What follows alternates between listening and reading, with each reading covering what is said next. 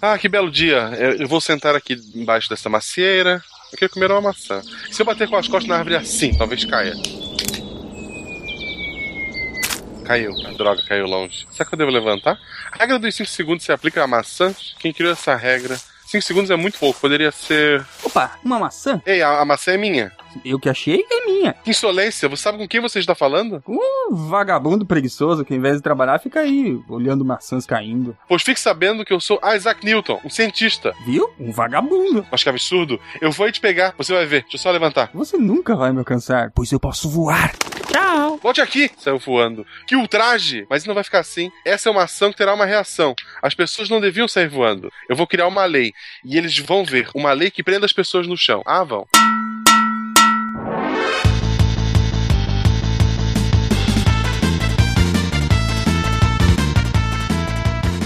Aqui é Silmar de Chapecó, Santa Catarina, e eu acho que não sou neurastênico. Aqui é o Caio Gomes de Amsterdã e maçã, melhor fruta. Ah, esse é o melhor filho. American Pie. que Eduardo Valadares de Belo Horizonte, as leis da natureza jaziam nas trevas. Eis Newton e fez-se luz. Eita, alguém pra trazer luz pra esse cast, pelo menos. Profissional?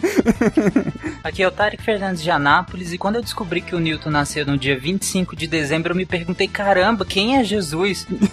Essa foi pesada. Aqui é o Pena de São Paulo e Silmar, eu não gosto de maçãs. Mas, professor, para fazer uma torta de maçãs, você precisa antes criar o universo. Não, tudo bem, mas a gente não pode adaptar por um morango, uma coisa, uma fruta mais de estação, aí de repente, sei lá, um pãozinho, vamos, vamos improvisar um pouco. Da próxima vez, então, eu vou, trazer, vou lhe trazer uma outra fruta, tipo uma melancia. Já ganhou ponto. De Gaspar Santa Catarina, que é Marcelo Guaxinim, e a minha lei favorita do Newton é a 34. Diz que tu tem uma versão pornô na internet. não, essa não é do Newton. É sim, é sim, é sim. Vocês estão ouvindo o SciCast, o podcast sobre ciência mais divertido da internet brasileira. Science World Beach.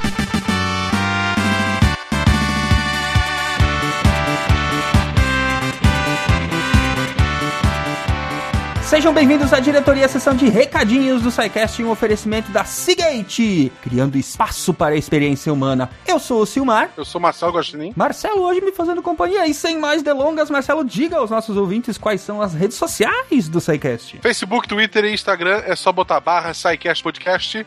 E o nosso e-mail é contato.scicast.com.br. E também temos o formulário de contatos lá no site para mandar suas dúvidas, críticas ou elogio. Procure o número contatos. Marcelo, o programa de hoje é sobre Newton. Sobre mim. Será que é sobre você? Você tá na capa, ao menos, né? Ou, ou, ou alguém muito parecido contigo. É verdade, é verdade. Quem, quem teve essa ideia eu não faço, não, não tenho noção. Mas... Marcelo Guarda Blazer, travestido de Newton na capa do SciCast e não só nela, porque lançamos junto com este programa, em mais uma iniciativa muito bacana, a caixa. Como é que vamos chamar essa caixa, Marcelo? Caixa Guaxa Newton? Eu gosto de Guaxa Newton, acho legal.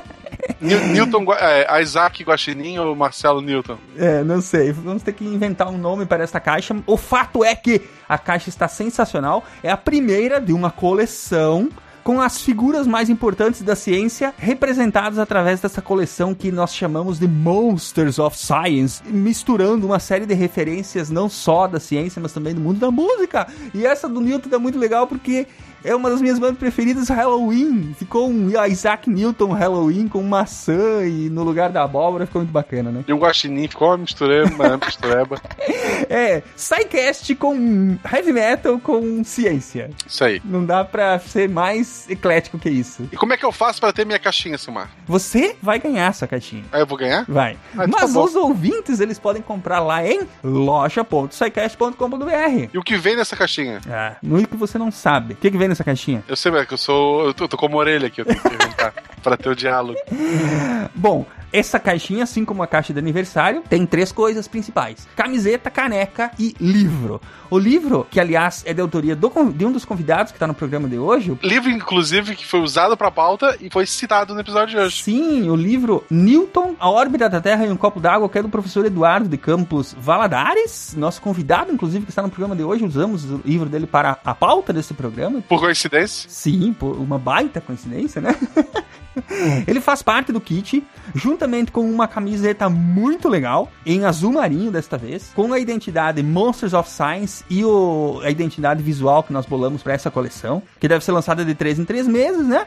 E além da caneca, uma caneca em porcelana bacana, também com essa com, com o conceito que a gente desenvolveu para essa coleção de, de caixas especiais referenciando aos grandes mestres da ciência, né? Exato. Você gostou da caixa, Marcelo? Eu não sei nem como é que é as outras, mas é a minha favorita. Ai, ai. As artes estão bem legais, foram desenvolvidas pelo Jânio, né? Tá aí o resultado, um trabalho bacana que a gente fez. Primeiro, para homenagear os cientistas, e segundo, obviamente, para ganhar alguns trocados e continuar com o SciCast no ar. Com certeza. É Essa aí. caixa, sem dúvida, é a que mais vai vender de todas. Eu tenho... Pode dobrar aí a, A produção. A produção, porque essa vai, vai ser o presente de Natal esse ano. Sim, a caixa tem entrega programada para dia 15 do 12, ou seja, você vai poder virar o ano, ou, comemorar o Natal, que inclusive é a mesma data de aniversário do Milton. Olha só que legal. Olha, não vou dizer que é uma maneira até melhor de comemorar o Natal, mas é. Muito legal, né? Então esperamos mesmo que venda bastante mais uma vez. É, os links estão no post ou você acessa direto loja.sicast.com.br, adquira lá, a sua caixinha está com um preço mega especial nesta promoção de fim de ano do SciCast para todo mundo se divertir e aprender bastante. E corre, porque se tu tá ouvindo isso minutos depois do lançamento, ela já deve estar acabando. Não sei, mas esperamos que ela venda bastante. Outra coisa legal que aconteceu essa semana é que todas as caixas que foram compradas pelos ouvintes, a caixa de dois anos do SciCast, com aquela caneca laranja maravilhosa, camiseta e o livro O Mundo Assobrado pelos Demônios do Carl Sagan, foram todas despachadas essa semana. E por que, que isso é importante, Guaxa? Porque com essa caixa tu pode ganhar outra caixa, olha que legal. Olha só que bacana. Se você, ouvinte, comprou a caixa de dois anos, faça um unboxing, poste nas redes sociais, marque a gente lá.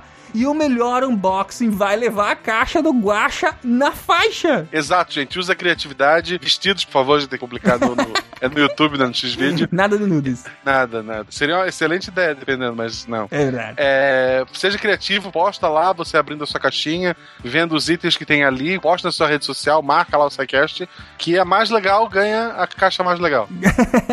Muito bem. Ganha a caixa do Guaxa. E olha só que legal. Quem comprar a caixa do Guaxa e fizer unboxing, ou melhor, unboxing, ganha a próxima caixa da coleção Monsters of Science. Quer dizer que eu posso comprar só, posso ter comprado só a primeira caixa e fazer uma série de unboxing e sempre ganhar a próxima. Se você for muito bom, sim. Ok, eu posso participar?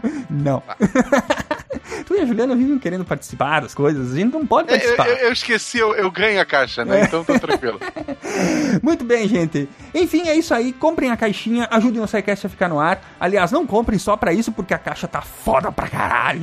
Foi um trabalho magnânimo que nós fizemos no último mês pra construir tudo isso, é, planejar toda a entrega. Vai, ficou muito legal. Eu tenho certeza que todo mundo vai gostar. Exato. E é isso aí. Vamos ao episódio de hoje, sem mais delongas, sobre Isaac Newton. Não esqueçam, a ciência tem que ser divertida e vamos aprender e vamos nos divertir também. Beleza, Marcelo? Beleza, querido. A gente se vê no episódio. Vamos lá. Um abração, gente. Até semana que vem. Até semana que vem, gente.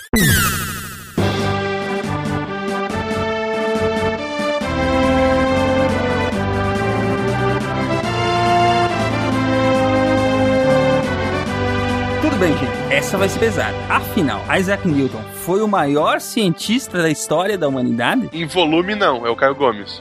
Muito obrigado. A gente pode considerar o Guacha cientista ou não? Não, eu, sou, eu fiz licenciatura, não fiz bacharel. Ele é de humanas, cara. Não, pera lá. Pera lá. É ciência da Terra. Definir o maior é difícil. Um dos três, eu acho que um dos três maiores, ou cinco maiores humanos que já passaram por esse planeta, com certeza. Professor, o que, que o senhor acha? O, o- as contribuições que o, que o Newton fez, é, o senhor acha que foram mais significativas para a história da humanidade do que outras que foram baseadas nelas? Olha, eu, eu acho que o próprio Newton, no final da vida, ele disse que ele era. ele se sentia como alguém, uma criança numa praia colhendo conchinhas. E que ele tinha uma plena, todo um sujeito genial, ele tem uma noção muito clara de que o conhecimento que ele tem, por mais amplo que seja para nossa escala aqui da Terra, é um conhecimento muito limitado. Que o, o trabalho do cientista, não importa se ele é grande ou pequeno, é dar vazão à, à sua criatividade, à sua curiosidade. E, e eu não, não entendo que um é maior do que o outro.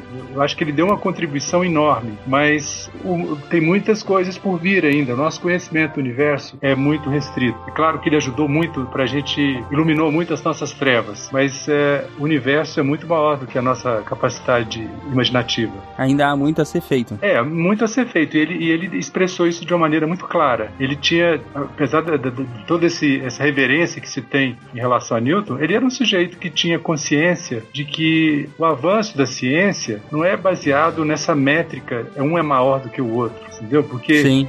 vieram outros cientistas que tiveram que repensar tudo, né? O próprio Newton, ele foi um obstáculo ao desenvolvimento da, da ótica, porque é, o peso da autoridade acabou limitando é, o, o não acelerou o, o, processo de descoberta. Então, para ele a, a, ótica era essencialmente é, corpuscular, né? E depois, quando ele morreu, se descobriu que a, que a luz tinha um caráter de onda, né? Sim. Ondulatório. Então, é, é a natureza, ele certamente foi um ser humano muito especial do, para os dois lados da, da, da, moeda, né? Que ele foi o, o, o presidente da Casa da Moeda. e, Sim, verdade. Então, eu, eu acho que, que ele talvez ele expresse de uma maneira muito aguda a natureza humana. Um lado, sua inteligência, né? É, o brilho da inteligência, e por outro lado, a, as trevas de uma personalidade que mal, mal, mal resolvida, né? Em relação à mãe e o pai. O, mas ele, é, o, você bem comentou, né? Esse caráter de reverência que você tem pelo Newton hoje. O Tarek, tu acha que isso é derivado do quê? Eu acho que o Newton ele fez muito com muito pouco, pelo menos no início. E eu acho que todo cientista está preso no seu contexto histórico né? Todo mundo tem as limitações do seu contexto histórico. E o Newton, como qualquer outro, também tinha. Não só essa, ele tinha limitação financeira também. Então ele, ele teve várias limitações. E com o que ele teve, ele fez muito mais do que qual, praticamente qualquer outro que viveu na mesma época que ele.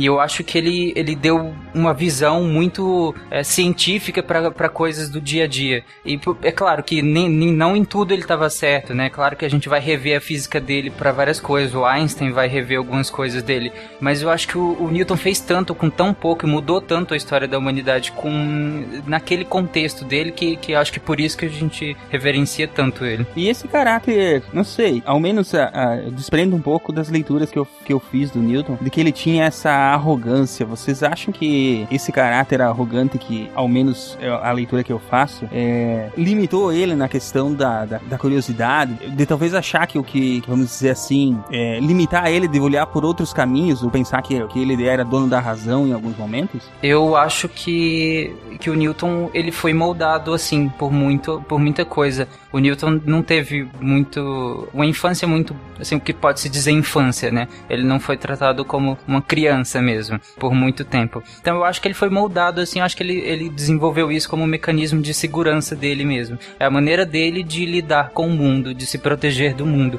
E eu acho que isso limitou assim algumas visões dele, algumas coisas que ele poderia ter sim desenvolvido, pelo que a gente, pelo que ele desenvolveu, eu acho que ele poderia ter desenvolvido outras áreas, em algumas eu acho que ele se limitou por isso. Eu acho que não é só isso não. Ele tinha uma timidez e ele não tolerava a, digamos assim, a exposição, a, a ele ser questionado e tudo, né? E, e outro aspecto interessante é que ele por si só talvez nunca tivesse publicado os princípios, né? Se não fosse o, o Halley, o cometa Halley, né? O astrônomo, sim, sim. sem a intervenção dele, esses livros nunca teriam aparecido. O próprio Einstein, por exemplo, ele inventou o cálculo diferencial integral. Mas a quem hoje nós atribuímos, pelo menos a, a notação do cálculo diferencial integral, é o Leibniz, né? E o, o Newton não queria publicar de jeito nenhum o cálculo, o, o cálculo, né? A, a invenção dele do cálculo. As fluxões, né?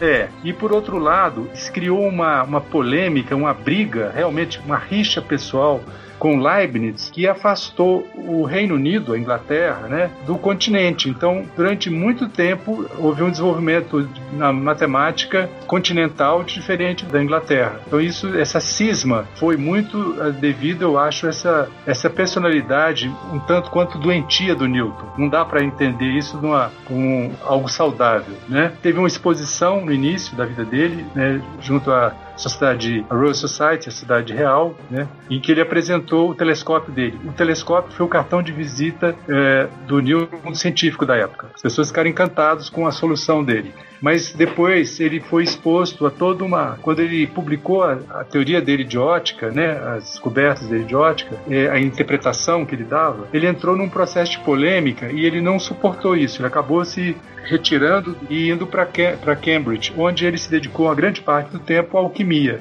e a estudos bíblicos.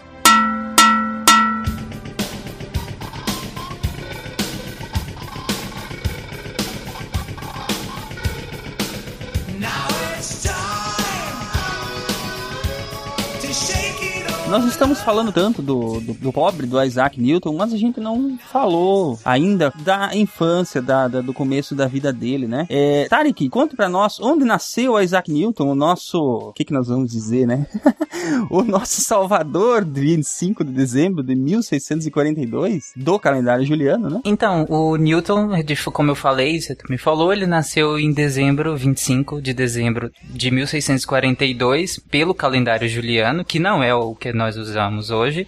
Então é meio que uma brincadeira que a gente usa esse, essa data. Na Inglaterra, em Lincolnshire. O pai dele já havia morrido e o Newton nasceu muito prematuro. O médico que, que fez o parto, inclusive, falou que provavelmente ele não sobreviveria, né? Então, não só sobreviveu, como né, fez tudo que a gente já falou e vai falar ainda. É, três anos depois que o Newton nasce, a, a mãe dele casa com um pastor chamado Barnabas Smith e vai morar em outro lugar, que era próximo de onde eles moravam, mas ela não quis levar o Newton. E, ele ficou com a avó dele, morando com a avó dele. E é, acho que é nesse contexto que, que ele começa a ficar mais ressentido e ele se sente abandonado, até porque ele não teve contato com o pai. E para muitas crianças, mesmo que o pai esteja morto, elas se sentem abandonadas também, que até porque elas ainda não entendem a, a morte. Elas não entendem a definição de morte ainda. Né? E nesse contexto contexto, ele até que tinha motivos para criar algum trauma, que, né, sem pai e abandonado, abandonado, vírgula, né, deixado com a avó pela mãe, né, que não, não abandonado. perto, né? Abandonado. É, mas aí também eram outros tempos, né, cara? O, o sei lá, de repente o, o, novo marido não queria o filho do casamento anterior, sei lá. Existe algum registro disso? Olha, o que eu sei é que ele se sentiu rejeitado a, tanto, a tal ponto que ele tinha um diário. Ele escreveu que ele gostaria, que ele queria queimar a a mãe e o padrasto, colocar fogo na casa dele. Então. Bem saudável. Ele escreveu isso com que idade? Agora eu não tô lembrado. Aí tem que recorrer ao meu livro. ou outros, né? Newton, A Órbita da Terra e um Copo d'Água, faz parte da coletânea Imortais da Ciência. Mas assim, é, foi na, na época, talvez no início da adolescência, né? Ele... É mais, mais então uma, uma birra de criança, adolescente contrariado, provavelmente. É, mas eu acho que isso teve uma coisa é muito mais profunda na personalidade dele. Uhum. Eu acho que marcou ele isso. Eu acho que é. isso. Foi um trauma. É, até porque o, o Newton vai desenvolver uma religiosidade forte depois, né? Eu só realmente não queria descaracterizar a época, né? Porque em 1600 criança não era tratado como criança hoje em dia, né? Então, sei lá. É... Ah, e tem um outro aspecto também, que a mãe ficou viúva duas vezes, né? Uhum. Depois do nascimento do terceiro da terceira filha, acho que não sei se é o filho ou filha, a ordem aí do, ela teve duas filhas e um filho com o novo marido. Mas aí quando ela voltou para casa, né, para a fazenda onde morava o Newton, né, com a avó, ela não deu atenção para o filho e, e, o projeto de vida que ela queria para o Newton é que ele fosse o administrador da fazenda. Então você vê que é uma coisa extraordinária que o Newton nesse período que ele morou na fazenda, ele antes mesmo de, de da mãe retornar, ele não teve contato com livros. É uma coisa assim, não tinha nada de excepcional na, no ambiente da fazenda, assim, do ponto de vista intelectual. No entanto, ele era um menino muito curioso, ele gostava de olhar para a natureza, de fazer modelos próprios, né, de brincar, de... então ele tinha uma habilidade manual extra... extraordinária e também gostava. A mãe é, queria porque queria que ele aprendesse os negócios da fazenda. E ele fazia escapulidas, né, ia para a cidade para comprar livros. E, isso mostra assim que ele tinha uma rebeldia. Ele não queria se submeter à vontade materna. E o pai também, o pai do Newton vem de uma família de analfabetos. Não era uma, uma, uma família com Eram, de certa forma, pessoas da terra mesmo daquela época, É, né? e agora a mãe não. A mãe- ele tinha um tio que tinha frequentado a Universidade de Cambridge. Aham. Esse tio que vai, que vai ser fundamental para, digamos, a carreira acadêmica do Newton em Cambridge. É engraçado que ele, a revolta dele levou ele a comprar livros. E é bom que não tinha internet na época, né? Senão ele tinha aberto um Twitter pra xingar e a gente Aham. tinha perdido tudo que ele, que ele estudou. É verdade. É, mas enfim, é, como, como vocês estavam comentando aí, em 53, com 10 anos, e ele perde, perde, enfim, o padrasto dele acaba falecendo e eles voltam então pra fazenda nativa da mãe, né? Onde o Newton estava vivendo com a avó, e, o, e um meio-irmão e duas meio-irmãs, no caso, nós estávamos comentando, né? É, pra- voltam a viver junto e a mãe queria que ele passasse a cuidar da fazenda. Dois anos depois, apesar disso, ele foi pra escola de gramática Rei Eduardo VI e passa a morar com uma família chamada Clark. O Clark era, era um farmacêutico e ele morava lá como se fosse assim uma, como se ele alugasse um quarto lá, o sótão lá para o Newton, né? E os filhos do Clark também estudavam, acho que na mesma escola que o, o Newton. O Newton, inclusive, se apaixonou por a filha do, aparentemente, né? Se apaixonou pela filha lá do, do Clark. Mas isso nunca foi para frente. O Newton, depois disso, nunca mais demonstrou uma afeição por uma mulher. Um, um nerd básico. Ele teve o coraçãozinho partido e nunca mais teve coragem. Não, mas eu acho que isso tem a ver com a, com a figura da mãe, né? Eu acho Sim. que a gente tem uma relação afetiva com mulheres e a nossa referência é a mãe. Como a mãe o traiu simbolicamente, ele talvez tenha isso tenha Interiorizou isso, né? é, internalizou essa essa versão. Ou, ou talvez ele só era problemático mesmo. Mas os problemas nunca surgem do nada, né? Mas é interessante porque nessa escola ele aprendeu latim e grego, só que ele não era um bom aluno, né? É, porque talvez ele estava com outros interesses, né? Ele não é falta de. Porque às vezes tem uma diferença entre você ser inteligente, mas você não ter motivação. Sim. É o que acontece com os nossos alunos nas escolas brasileiras. Boa parte deles, né? É, eles são inteligentes, né? Mas não têm motivação, não sentem atração pelo que é, é, o que é oferecido para eles, né? Pelo pelo alimento intelectual. Sim, é porque até porque muitas vezes o alimento é só uma fibra é, muito difícil de mastigar que é oferecido a eles, né? Ou também já está fora do- da data de validade. Exatamente. Porque, sei lá, isso já é uma outra discussão, mas a- a- o conhecimento, o ensino hoje em dia, ao meu ver, deveria estar envolvido numa forma bem diferente do que ela é passada, né? Com mais associações e com mais formas é, de despertar o interesse, né? Diversificado. É, e mais liberdade criativa que o Newton teve, né? O Newton, ele, é, nesse período que ele estava na, na escola, ele continuou comprando os livros dele, ele continuou desenvolvendo modelos, né? Era um autodidata nos melhores sentidos. É, isso, é isso aí. Ele sempre foi um autodidata e muito solitário. Ele deu sorte também que na casa do Sr. Clark tinha muitos livros de astronomia, matemática, mecânica, né? E alquimia. É, talvez seja lá que ele tenha é, encontrado a veia alquímica dele, né? Porque era uma, ele era um farmacêutico, então devia de sintetizar muita coisa lá, né? Aí tentava criar ouro no fim de semana. É, talvez ele, né, na surdina, né, utilizasse alguma coisa. Mas, enfim, é difícil a gente a gente tá especulando, né, o que, que realmente aconteceu. Mas ele também teve as brigas dele com os um dos filhos do Sr. Clark. Sim, historicamente, ao menos é o que está escrito na pauta aqui, foi a partir daí que ele começou a se aplicar mesmo nos estudos, né? É, talvez para mostrar serviço, né? Sim. Não sei para quem, mas enfim. Talvez para se provar, né? Tem muita gente que vai fundo porque, sei lá, parece que quer provar para si mesmo que consegue, né? É, ele encontrou aí, um, de alguma forma, uma, uma motivação e viu um desafio, né? E isso foi fundamental para ele, porque ah, o latim, sobretudo, era a língua científica da época. E, a- e uma vez que ele, ele se empenhou tanto em aprender o latim, ele também é, é, soube escrever com propriedade, ler com propriedade. E isso abriu todo um universo de possibilidades, né? É, todo o conhecimento da época estava é, escrito em- em latim. É, Avançando um pouquinho na história dele, com 17 anos, finalmente a mãe tenta colocar juízo na cabeça dele, tirar ele dessa vida de cientista maluco, não dá em nada, colocar ele para trabalhar no campo, que não deu muito É, certo, né? Não. ele já, desde o início, desde sempre, ele nunca quis ser vaqueiro ou administrador da fazenda, né? Ele sempre burlava o que a mãe exigia dele. E porque ele tinha uma... Convenhamos, ele, ele era diferente. A gente tem muita dificuldade no mundo, enquanto seres sociais, em, em, em aceitar as diferenças, né? E ele foi um ser humano excepcionalmente diferente. Sim, ele tinha outras, é, outras aptidões, né? Ah, certamente a, a, ele, seria o intelecto dele seria pouco aproveitado no campo, né? Não sei, ele poderia ser talvez parte de uma revolução agrícola, né?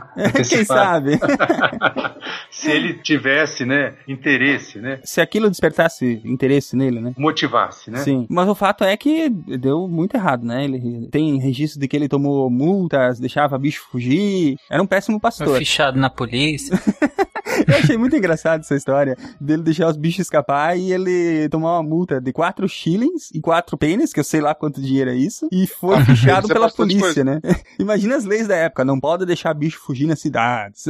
É porque ele, ele ou estava contemplando ou brincando com as coisas dele. Ele, por exemplo, ele reproduzia moinhos né, em miniatura e colocava um ratinho para fazer o trabalho lá de, de mover, o, em vez de ser um animal de carga, né, ele colocava um ratinho e atraía o ratinho com um, um grão de milho, né? Uhum. Então o ratinho ficava trabalhando para ele, lá movendo o modelinho dele, modelo né, da, do moinho. Mas o fato é que eu acho que chegou um ponto que o tio interviu e descobriu: o Newton não é para ser administrador, ele tem que ir para a universidade. Esse é o, esse é o tio William Ice, É, Ice, isso. Icecal. A, a, a Scout, a, a, é o, o irmão da mãe, Uhum. que tinha estudado em Cambridge. Trabalhava na universidade que posteriormente ele iria frequentar, né? Trinity College. Isso, ele estudou, ele estudou em Cambridge. Uhum. E depois eu acho que ele, não sei se ele era pastor, eu não sei. Porque naquela época todos estudavam alguma coisa, direito, ou iam se tornar pastores da igreja, né? Anglicana, não sei.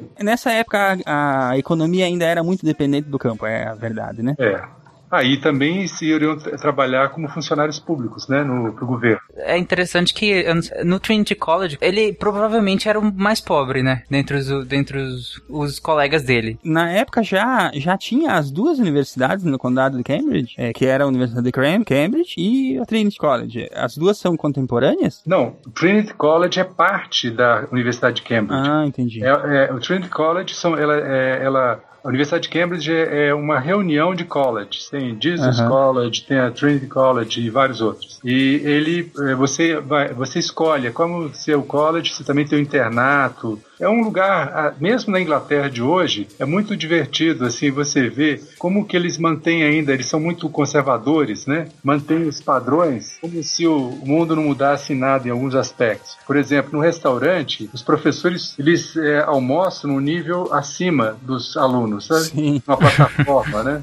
Ah, Em cima de uma plataforma. No Brasil tinha isso, mandaram arrancar tudo, né? É. É, o- as salas de aula que tinham a- os tablados. Sim, mas o, o Newton, a ele não era rico, ele não recebia, não era parte da aristocracia, né, que frequentava a universidade. Então ele para ele tinha, ele teve que trabalhar, ele virou é, ajudante de cozinha para se sustentar, né? E ele não, a mãe não, aparentemente não era muito generosa financeiramente com ele. E o interessante é que ele vai pra Trinity College e uma das coisas que ele, até o fim da vida, né, que ele, que ele nega e que ao, ao, ao longo da vida dele às vezes dá algum problema ou não, é a questão que ele negou a Santíssima Trindade, né? É, ele Ele concluiu que não fazia sentido. né? Mas não- não, ele concluiu que não fazia sentido porque ele estudou muito a Bíblia, né? No final da vida dele. Exatamente. Ele concluiu baseado na Bíblia. É, mas ele, ele estudou muito. Ele tentou fazer cálculos pra determinar a idade da Terra pela Bíblia, um monte de coisa assim, né? É, e também datar os, os fenômenos, os episódios na- que são narrados lá na, na, na Bíblia, né? Ele procurou, inclusive, é, os eventos lá da, da Grécia, né? Da história grega, eles, ele procurou fazer tudo isso. É, usar o conhecimento que ele adquiriu de astronomia, né? E de datação, tentar fazer uma engenharia reversa, aí, digamos. Ele partia de eventos astronômicos que dava pra predizer, né? Que dava É. pra qu- eh, ver quando que foi ou quando vai ser. E aí, se baseando nisso, ele tentava encaixar a Bíblia nesses eventos astronômicos. É, enfim, ele acabou se formando na Trinity College em 65, né? Mesmo ano que ele descreveu pela primeira vez o binômio de Newton. É, em 65, quando ele se forma, né? É, na, na Trinity College. A partir daí, é, é basicamente tudo vem em sequência. Aham. É, é incrível a, a evolução do, do dia que do, do, do ano que ele forma pra frente. Que aí, por, por exemplo, em 65, ainda no mesmo ano, vem o binômio de Newton, depois vem as tangentes, de- aí e vem a gravidade, o cálculo diferencial. Em 66 vem as cores e, e o cálculo integral. Então, assim, foi num período de tempo muito curto que ele desenvolve isso tudo. É claro que as publicações, como a gente vai falar mais pra frente, ele foi publicando isso com, com diferenças muito grandes. Até porque ele, é, por causa daqueles problemas todos dele, muitas vezes ele largava de mão, né? Ah, não quero publicar isso. Aham, exatamente, Né? por causa da- das desavenças com o Huck, com o Leibniz, aí ele acaba publicando isso, algumas coisas meio tardias. Muitas vezes meio que forçado pelos amigos e conhecidos, né? E também porque ele esperou os opositores dele morrer. Ganhou pelo cansaço, venceu pelo cansaço. Mas bom, antes da gente ir adiante, nós, nós vamos deixar linkado no post um, um dos cadernos de anotações que foi digitalizado pela Newtown Project de Sussex, que tem aí, ó, pra quem tiver curioso como é que eram esses cadernos de anotações dele, tem, tem alguma coisa digitalizada. A gente vai deixar os links aí. Sometimes I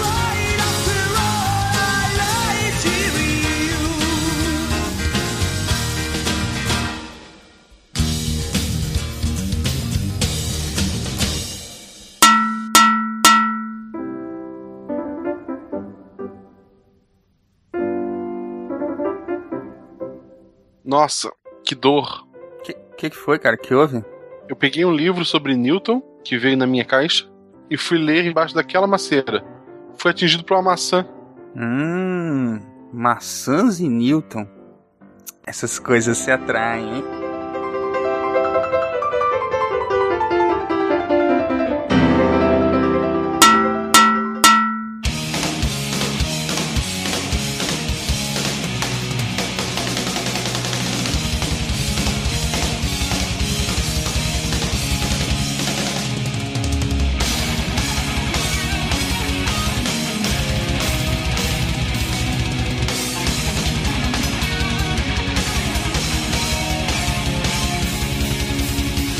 Mas vamos lá, binômio de Newton, Caio. O que, que vem a ser isso? É só olhar a fórmula aqui já me deu dois tipos de dor de cabeça. É, só antes da gente falar do, do binômio de Newton, tem que só ser lembrado, em 1665, o Trinity College fechou por causa da peste. É, O que deu muito tempo pro Newton pensar calmamente, né? Então, isso que fez ele voltar pra casa Sentar embaixo da árvore de maçã. e ter muito tempo pra poder ficar caçu- tentando entender os caras que estavam zoando ele, passando voando com a maçã, quando a maçã caía. Esse tempo extra que ele teve de alguns anos, enquanto ah, todo o ciclo de movimentação em torno da, da sociedade inglesa diminuiu, né? Então as cidades ficaram mais restritas, porque todo mundo tinha medo de pegar a peste. Foi uma época muito propícia para ele pensar sobre a vida e O universo e tudo mais. e o universo e tudo mais, exatamente. Então, o binômio de Newton é uma coisa que todo mundo já estudou na escola. A gente ouviu, a gente já começou a aprender esse tipo de coisa, como a gente chamava de produtos notáveis. Lá em algum momento da escola, que basicamente quando é x mais y igual ao quadrado, que a gente aprendia lá que era x ao quadrado mais 2xy mais y ao quadrado. E essa, essa é uma maneira de você expressar potências de somas como uma, de uma maneira mais simples de ser calculada, de uma maneira de você expandir essas potências de soma de uma, da, da maneira mais fácil de ser calculada. Qual que é a vantagem de você fazer isso? Isso te permite você calcular com, com boa precisão essas, essas somas. Então, se eu falar que eu quero calcular quanto é 10,2 elevado a 20. Isso, se eu for fazer isso precisamente, for fazer 10,2 vezes 10,2 vezes 10,2, é muito complicado, é muito chato de fazer. O binômio de Newton te dá uma maneira mais fácil de calcular isso. Isso ele vai te mostrar que 10,2 elevado a 20 é 10 elevado a 20 mais 20 vezes 10 elevado a 9 vezes 0,2 mais. Então ele te dá uma formulinha que te permite, de uma maneira aproximativa, calcular esse, esse número. E, então isso te dá uma vantagem que você pode calcular números grandes, pequenos, de uma maneira aproximativa, e então você pode ir cada vez mais melhorando a precisão daquele número. Isso é muito útil quando ele começou a fazer cálculos que envolviam a gravidade, então órbitas quadráticas, tudo isso, que ele pôde calcular aqueles números, obviamente na época não existia computador, na mão de uma maneira precisa, cada vez melhor. É importante ressaltar o seguinte: normalmente quando a gente aprende esses produtos na escola, binômio de Newton, lá, a gente aprende essas coisas como basicamente o binômio que a gente fala é x mais y elevado a um número. Normalmente esse número que a gente fala é natural. Os números serem naturais não é uma invenção de Newton. Todo mundo eh, já era meio que sabido como se calcular. A coisa interessante é que Newton mostrou como generalizar esse cálculo para alguns outros casos. Então, quando você tem x mais y elevado a meio, então como é que eu posso calcular isso? Então ele mostrou como você pode calcular isso e isso está completamente relacionado à questão da gravidade, porque lá todas as órbitas são quadráticas, esse tipo de coisa. Mostrando essa parte do cálculo é extremamente necessário para todo o trabalho que ele veio fazer depois. É uma coisa interessante que eu até queria perguntar pra vocês. Se a gente colocar assim, vamos imaginar que nós tivéssemos um desktop, uma mesa com todo o trabalho do Newton organizado em, eh, de forma cronológica. Dá pra perceber essa ligação evo- evolutiva entre os trabalhos dele, digamos assim, principalmente na parte matemática e física, dá pra perceber essa evolução? Que digamos uma coisa que ele pensava levava a outra? Vou te enumerar os trabalhos dele em ordem que ele vai, que ele vai trabalhando, ano a ano. Então a gente tem nome de Newton, depois de Newton a gente foi para as tangentes, depois das tangentes a gente foi para o cálculo diferencial, depois do cálculo diferencial a gente foi para para as cores, depois, tele- depois a gente vai para o telescópio, cálculo integral, gravidade. Então a gravidade foi assim, nessa sequência o último. Então você observa que tipo, o binômio de Newton, para ele poder fazer esse cálculo que era da maneira que ele fez, né, que era a mais x elevado a 1 sobre n, isso modernamente se usa cálculo diferencial para poder demonstrar essa fórmula. As tangentes também é algo relacionado ao cálculo diferencial. Então, é uma, ele começa a entender como é que a definição de tangente que ele faz é uma definição bem diferente do que se tinha anteriormente. Então, ele vai, ele começa a utilizar já o que são as noções de cálculo diferencial que a gente vai ter, até que ele chega no cálculo diferencial propriamente dito. Então, os dois trabalhos anteriores dele abrem caminho para ele desenvolver o que é o cálculo diferencial. Depois do cálculo diferencial, vamos pular as cores agora, ele vai para o telescópio que ele usa para poder entender melhor, vamos falar, o universo, ele chega no cálculo integral, que é uma versão a inversa do cálculo diferencial. Então você tem uma evolução lógica, obviamente com alguns contornos, algumas fugas para outras coisas, mas ele vai saindo passo a passo até poder se aproximar com o cálculo integral e aí sim poder desenvolver a gravidade que basicamente na gravidade ele está inventando as leis de Newton, está inventando toda a mecânica clássica, que utiliza em toda a sua glória cálculo diferencial integral para poder ser formulada. Então você vai ver que ele foi, você consegue ver passo a passo o que ele foi fazendo até chegar lá. E é então o que você falou é extremamente verdade. O Newton, ele, ele se isolou e se dedicou à alquimia né, durante um bom tempo. Depois da, do telescópio e tal, ele, ele se internou lá no, no quarto dele, em Cambridge, e ficou por conta da, da alquimia e da Bíblia.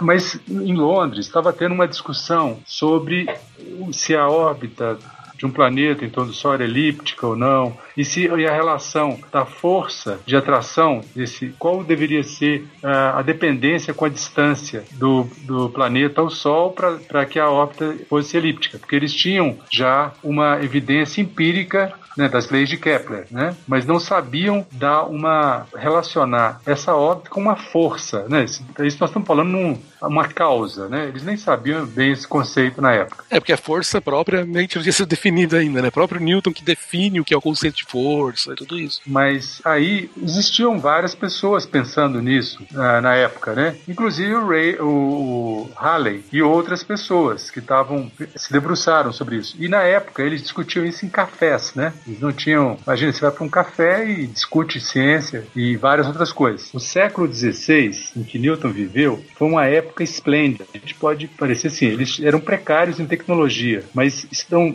muito além de nós em termos de imaginação. Muito do que a gente usa hoje surgiu nessa época. Assim, uh, estatística, né, o conceito de estatística, de seguro, é, todo esse mapeamento do, do céu. É claro que limitado, porque na época eles só conheciam a luz visível, né? O infravermelho, ultravioleta, raio-x, etc. Isso só veio depois, bem depois. Mas com o que eles dispunham, eles fizeram muita coisa, né? Como o Tariq mencionou ele anteriormente. Muito bem. A, a evolução do trabalho dele veio exatamente com o desenvolvimento das tangentes. Do que que se trata isso, Tarek? Então, a tangente era um problema já antigo, né? Desde a Grécia, que eles, que eles pensavam, não no conceito, mas é, na, na função que seria da- das tangentes, que se, um do- das funções seria as trajetórias dos planetas. Mas era simplesmente calcular curvas, né? Você tinha, você tinha que descrever curvas. Achei muito louco do jeito que os gregos tentavam calcular áreas de círculos, é isso, né? É, que eles tentavam encher o círculo com vários, vários triângulos, até tentar encher o círculo pra calcular a área. Isso- Isso em 400 antes da Era Comum, né? Aham. Que é porque eh, os triângulos já eram conhecidos, né? Então eles pegavam a figura que eles tinham conhecidas e pensavam, bom, se a gente não sabe dessa aqui, vamos encher essa aqui das figuras conhecidas e vamos calcular aproximadamente quanto que dá. Claro que o cálculo era relativamente aproximado, mas claro que nunca ia chegar, né? Nunca, nunca seria, ia ser possível calcular de fato a área do, do círculo. Então o Newton pensa numa maneira de possibilitar esse cálculo dessas trajetórias que são curvilíneas. E ele pensou assim: se eu aproximar muito da, da trajetória e eu traçar tangentes a, a cada ponto desse círculo, e eu calcular essas tangentes, eu posso calcular cada vez tangentes menores e assim, de longe eu vou olhar como se fosse um círculo, né? Que se eu traço várias tangentes para qualquer ponto em cima de um círculo, tangentes minúsculas, quando eu olho de longe, eu vejo só o círculo. Então seria uma maneira de calcular é, essa área, esse primeiro a, a- a circunferência, né? Você diminui, você calcula por tangentes minúsculas e aí você chega no total. E por causa dessa definição, que ele precisou desenvolver um sistema de cálculo que possibilitasse calcular essas pequenas coisas que, juntando, por assim dizer, formariam o que, o que se desejava, né? Que aí, no mesmo ano, ele desenvolve, é, ele começa a pensar no caso o, o que virá ser chamado de cálculo diferencial. Vamos tentar agora de novo puxar conhecimento lá dos tempos antigos, onde todos nós éramos simples, simples mancebos na escola, e que você aprendeu na escola o que era a tangente de um círculo. Então, que era aquele ponto que ele passava no círculo e ele encontrava só um ponto do círculo. Vamos ver se você consegue lembrar isso. Você conseguia traçar uma reta que passava pelo círculo e ele conseguia tocar só em um ponto do círculo. E para qualquer ponto do círculo você conseguia encontrar uma reta que tinha essa característica. Passava somente em um ponto, ele só tocava um ponto do círculo. A gente chamava isso aí de ponto tangente, da reta de reta tangente. O que o Newton fez foi conseguir mostrar para qualquer tipo de curva qual que ia ser o algoritmo que você teve, vamos falar dessa maneira, que permitia você encontrar para qualquer ponto a tangente. Mas, para qualquer curva, essa regra que eu falei de ser a reta que só encontra um ponto não é verdade. Tem curvas que a reta tangente que a gente chama encontra mais de um ponto. Então o que ele fez foi definir exatamente qual que é, o que que era uma reta tangente. É como se você fosse pegando, como o Tarek falou, uma reta que passava por dois pontos e fosse se aproximando desses pontos o máximo possível no momento que esses pontos eram o mais próximo possível, entre aspas, isso seria a reta tangente. O que no fundo Newton fez quando ele está definindo o que é a reta tangente, ele está definindo um conceito que na matemática é muito importante, que é o que ele está chamando de limite. No fundo, ele está definindo o que é a teoria do limite da matemática. Então, a teoria do limite ela te diz basicamente como você estudar funções matemáticas quando você quando você olha uma função se aproximando de outro ponto.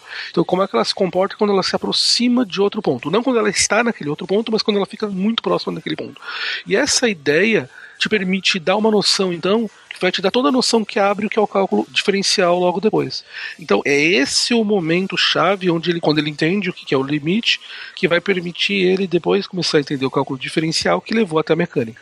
Então, é, o problema das tangentes é importante, mas é mais importante ainda porque foi ele que levou a noção de limites, que leva a função de cálculo diferencial. Agora, o que é extraordinário é que o Newton nunca usou esse conhecimento dele quando ele escreveu o princípio, né? Nunca. Ele usou argumentos geométricos, que torna o livro muito difícil de você acompanhar para um leitor moderno. É, exatamente, a gente comentou isso até num outro num episódio antigo, como o livro do princípio é chato de ler, é difícil. É. É, são livros que hoje em dia, para nossa maneira de pensar, são livros que. Livros dessa época em geral são livros pesadíssimos de se ler, porque eles usam argumentos geométricos, muitas vezes filosóficos, que pra gente são chatos de se lerem tudo. Não tem figurinha. Não, se você for ler o livro, é. Bom, deixa pra lá. tá algumas figurinhas tem. Tem algumas figurinhas. É, inclusive, um do- do- das edições do Princípio, ele, ele escreve da maneira mais complicada possível de propósito, né? Um- uma das, das edições que ele escreve. Mas em compensação, eu acho que o, o livro de ótica que ele publicou é, bem mais à frente, bem depois do princípio, né, o último livro dele, Ele já era presidente, né? é, é um livro muito claro. Inclusive, ele tem uma parte do livro que ele coloca questões que, assim, quase que um programa científico para as próximas gerações. Então, tem muitas questões que você lê lá, você fica impressionado com a com a visão de, de, de longo alcance do Newton. né? São questões que, ao- ao do ponto de vista de hoje, você fica pensando, puxa, ele será se ele farejava já algumas questões fundamentais que só ocorreriam com a mecânica quântica e tal? Mas ele, é, ele de certa forma, ele tinha uma intuição física, um faro extremamente é, desenvolvido. Mas é, a matemática que ele usa, que era de origem grega, né, a parte dele, na verdade, ela ainda, além de ser extremamente complicada para se entender, o que hoje seria quase impossível da gente entender, também gerou muito alguns erros de cálculo, né? Acabou resultando em vários erros que o Newton cometeu de cálculo por causa da matemática que ele usa. Que, inclusive, as notações, a gente vai falar mais pra frente, mas as notações que nós usamos é a do Leibniz, não a do Newton justamente porque a dele era extremamente complicada e gerava alguns erros, além da falta de dados, né? Que ele também, na época, claro, ele estava preso ao tempo dele, ele não tinha acesso a muitos dados, e juntava isso com a matemática extremamente complicada. O que eu acho interessante é que a formulação moderna das leis de Newton não são devido a Newton, mas a Laplace, né? que era um matemático muito mais requintado e tinha assim domínio do de- chegou a um nível de elaboração do cálculo muito mais avançado que no que o Newton concebeu. E ele que fez cálculos muito mais sofisticados e, a- e transformou o conhecimento Newton né, em poderosas ferramentas de previsão de, de fenômenos a- astronômicos, inclusive de estabilidade do sistema solar, né? Ele conseguiu tudo isso graças a uma matemática mais robusta. Então, o Newton tem o mérito de ter, digamos assim, mapeado a física de uma maneira brilhante, né? A gravitação é uma capacidade extraordinária de enxergar vários fenômenos, inclusive assim fazer uma, uma coisa que é associar os fenômenos eh, celestes com fenômenos terrestres. Ele, em outras palavras, ele falou, Newton falava que as, as leis da física que regiam os fenômenos celestes, os planetas, etc., as estrelas, eram as mesmas leis que valiam aqui para a Terra, da maçã que caía no chão, etc., era a gravidade. Então ele, ele localizou a gravidade em vários cenários e correlacionou a um único conceito, né? Isso é o grande, a grande tacada de mestre do Newton, no modo de entender.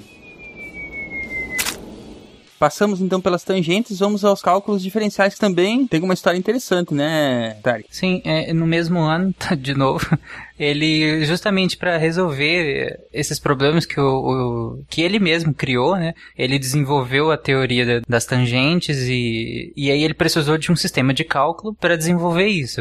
E aí ele pensa no cálculo diferencial. Que seria um cálculo que, pensando num- em dois eixos, você, você pegaria um eixo, é, você usa os dois eixos para calcular qualquer tipo de inclinação dentro desse sistema cartesiano. É basicamente isso. É, é bem básico, só que na hora dos cálculos fica mais complicado servia basicamente para calcular a taxa de variação da inclinação. Então, por exemplo, a aceleração é uma taxa de variação é, da, da velocidade em relação ao tempo. Então, se você tem um gráfico que associa velocidade com tempo e você quer saber a curvatura desse gráfico, seria a taxa de variação é, relacionando essas duas grandezas, você usaria o cálculo diferencial. E aí você chega na, no conceito de aceleração, que é a taxa de variação de velocidade pelo tempo. Que aí, inclusive, é, na, na própria, no próprio sistema internacional, que a gente bota em metros por segundo ao quadrado, seria metros por segundo por segundo. Então, a cada segundo a gente varia a velocidade tantos metros por segundo. Essa é a definição de aceleração. Só que, como a gente já falou, ele não chamava esse cálculo de cálculo diferencial. Para ele era fluxões. Né? O, o nome cálculo diferencial é do Leibniz. E na época que o Newton pensou nesse sistema de cálculo, a única pessoa que ele mostrou isso foi pro Isaac Barron, que era o tutor dele. Por sua vez, a gente descobre posteriormente que esse, o Isaac tu- Barron, o tutor do Newton, mostrou isso para um editor de re- revistas, né, na época, papers, é o John Collins. E esse John Collins, depois a gente descobre que ele chegou a conversar com Leibniz sobre esse sistema, sobre esse sis- sistema de cálculos. Só que não que tenha é, influenciado diretamente o Leibniz a, a pensar nisso, eles já tinham os estudos dele. Mas eles tiveram essa, vamos dizer, essa troca, né? E em 1684, o Leibniz publica a descoberta do cálculo diferencial. E aí começa a briga dele com o Newton, porque o Newton só vai publicar dele em 1704. Então, tipo, um, bem, um bom tempo depois. E aí um- uma pessoa publica agora, e aí depois, muito tempo depois que você vai publicar, e diz, não, na verdade fui eu que inventei. Então é claro que que na época gerou briga, né? Então, o Newton, aliás, denunciou o Leibniz por plágio na Royal Society. E o Newton, que já na, na época do, do, do julgamento, por assim dizer... Aí nós já tínhamos avançado vários anos, né? Uns 20 anos praticamente. Uhum. E o Newton, na época de, entre aspas, julgamento é, disso, já era o, presidente. Então ele indica uma comissão que era composta por amigos do Newton para julgar o assunto. E quem escreve o parecer a, a favor do Newton é o próprio Newton, Tá inclusive. parecendo CPI no Brasil isso aí, cara. então, é exatamente é, é a correlação ótima, né? Então, e aí depois, posteriormente, a gente descobre que, que, na verdade, os dois provavelmente desenvolveram esse sistema de cálculo praticamente simultaneamente e, e- e de- independente um do outro, só que, como a gente já falou várias vezes, a notação matemática que nós usamos é a do Leibniz, os termos que nós usamos são do Leibniz, não do Newton. Porque a matemática que o Newton usava era mais difícil. Completamente. E, e como eu já falei, ainda, inclusive induziu alguns, alguns erros, é, a matemática dele. Mas o Leibniz, ele era um sujeito também, assim, intelectualmente, um gigante, né? É uma coisa impressionante, assim, como que naquela época, ele estudou, ele estudou direito, que era, vários estudaram, né? O Newton estudou teologia, mas estudou matemática também. A- as ciências eram bem menos separadas na época, né? É, e, e ele tinha um, assim, um interesse, de- as áreas de interesse de- do, do Leibniz eram filosofia, ciência, astronomia, né, várias coisas, não era pouco não. Ele escreveu assim, é, loucamente, né, ele tinha uma, tem uma produção intelectual muito extensa.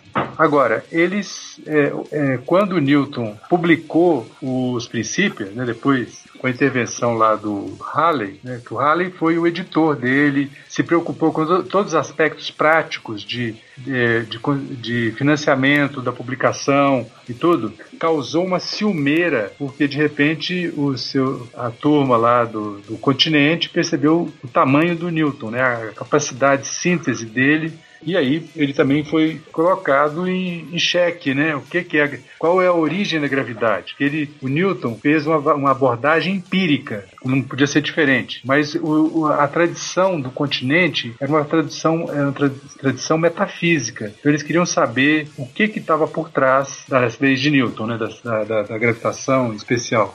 E o Newton não gostava desse tipo de questionamento. Então, tem várias questões aí que houve uma polêmica muito grande, muito acirrada. O Newton, com essa sua atitude de, de certa forma, menosprezo lá do, em relação aos colegas dele do continente, ele gerou um isolacionismo, né? O, o senhor falou a questão do Halley ter praticamente financiado o Newton, né? ajudado muito o Newton na publicação. Tem uma história in- interessante que dizem que na época a Royal Society não estava com com muito caixa, né, para publicar, porque eles tinham acabado de publicar um livro sobre peixes e não tinha vendido nada. Então eles estavam praticamente sem dinheiro. E aí o Halley teve que usar muitos contatos dele, inclusive dinheiro pessoal, para poder fazer com que o livro do Newton fosse publicado. É, o pai do, do Halley era, fabricava sabão, né? Tinha uma fábrica de sabão.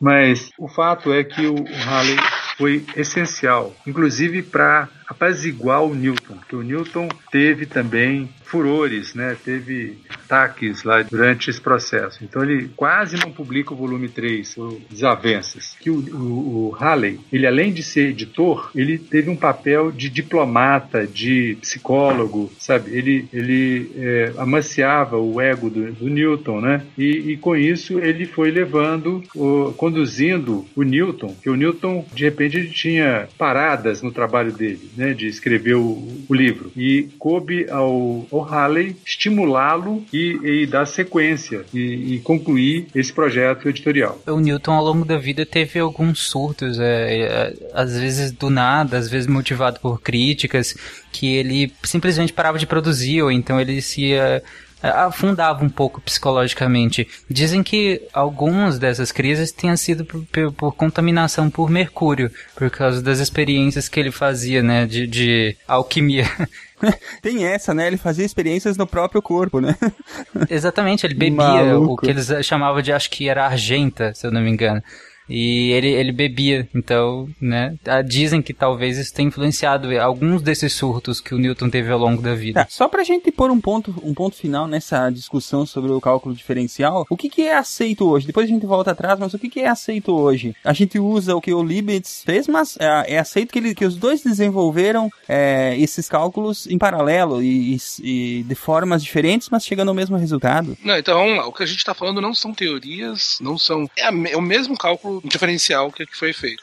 A diferença é a notação. Notação é a maneira que você escreve aquele conceito matemático. Então a notação, a, uma, a diferença é que o Leibniz escreveu, esco- escolheu uma certa notação que ela é muito boa. Por que ela é boa? Porque ela explicita de maneira clara diversas propriedades do, da teoria que ela está expressando, do conceito matemático que ela está expressando.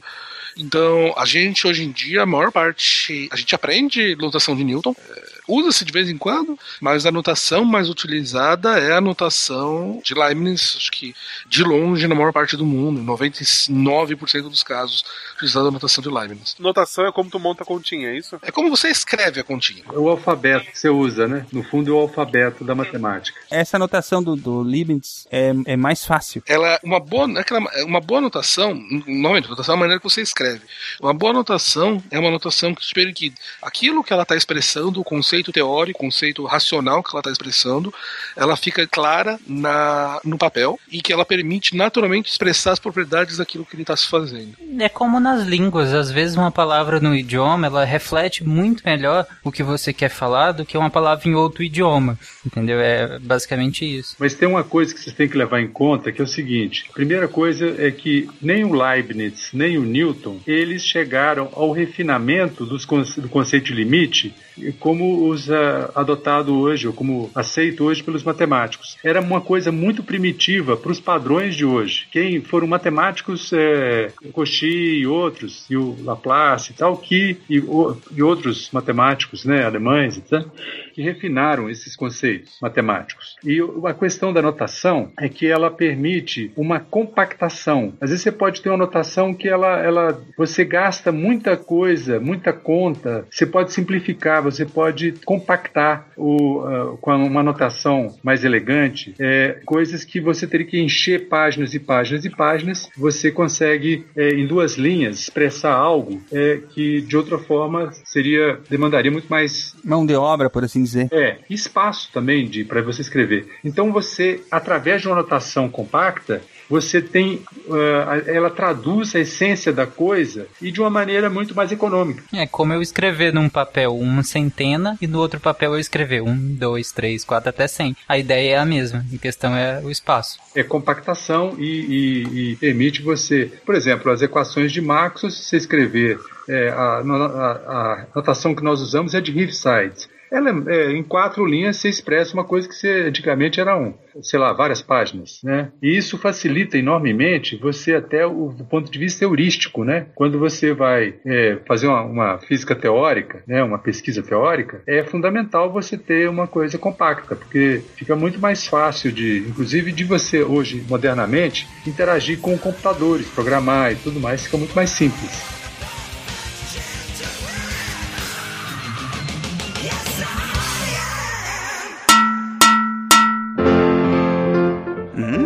Cheiro bom! Fiz uma torta com aquelas maçãs. Vou comê-la com uma boa caneca de café. Caramba! Que caneca é essa, cara? É a caneca do Newton. Ela veio na minha caixa. Uau! Que maneiro! Posso pegar um pedaço dessa torta? Pode, mas eu vou cortar seu pedaço no método Carl Sagan. Uh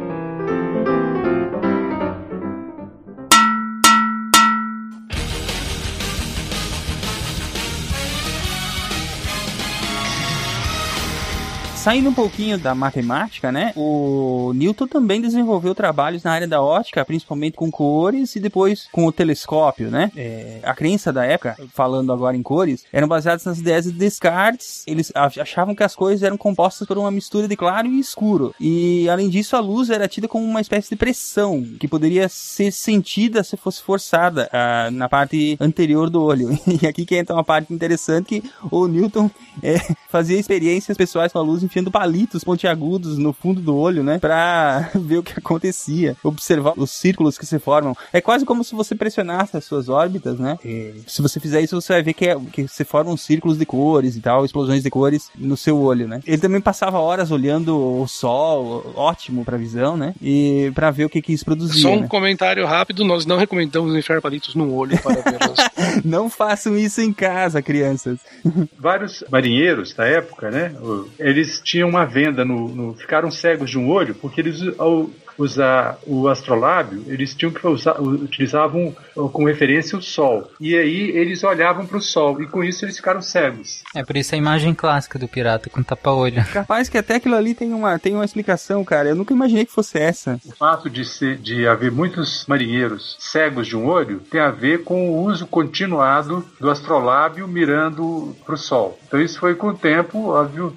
é, hoje mo- em dia é, que seria equivalente você estar num, as- num laboratório e não usar o seu óculos de proteção e aí você tem uma incidência de laser diretamente no seu olho, você pode danificar partes consideráveis da, da retina, né? Muito bem. O que que resultou esse trabalho com, com as cores dele? Ele descreveu várias coisas importantes. Ele, ele descobriu a lei da refração, quer dizer, ele redescobriu, né? Porque o Descartes e um holandês já tinham descoberto isso. A lei de o de Descartes. Como um feixe de luz, ele se comporta ao passar de, de um meio material para outro, dois meios transparentes, né? Mas o que o Newton descobriu foi que a luz, a luz branca, quando passava por um prisma, ela se decompunha em várias cores, várias cores puras, entre aspas, né? O que a gente conhece hoje. É um experimento de qualquer um de nós. E a partir disso ele, ele, ele, ele percebeu que ele correlacionou essa questão do prisma com o arco-íris. Uma das coisas, o Newton conseguiu explicar o arco-íris imaginando as gotita- gotículas de água como pequenos prismas esféricos. E, e aí ele conseguiu prever o arco-íris primário com a sequência correta de cores observadas e o, o arco-íris secundário, que a gente é menos visível, que é a sequência invertida. Então ele modelou isso muito bem, ele viu que a, a luz, os raios de luz, é, ao entrarem, fazer, terem uma refração numa gotícula esférica de água, ele sofria uma refração, né, uma primeira refração, uma reflexão interna e uma segunda refração, que é a luz que voltava para o observador. E essa, essa é a origem das cores, porque cada feixe de luz tem uma, um processo aí de refração eh, diferente. A refração varia segundo as cores, né? Então, é isso que dá origem a- ao fenômeno de dispersão da luz. E a dispersão, ela afeta,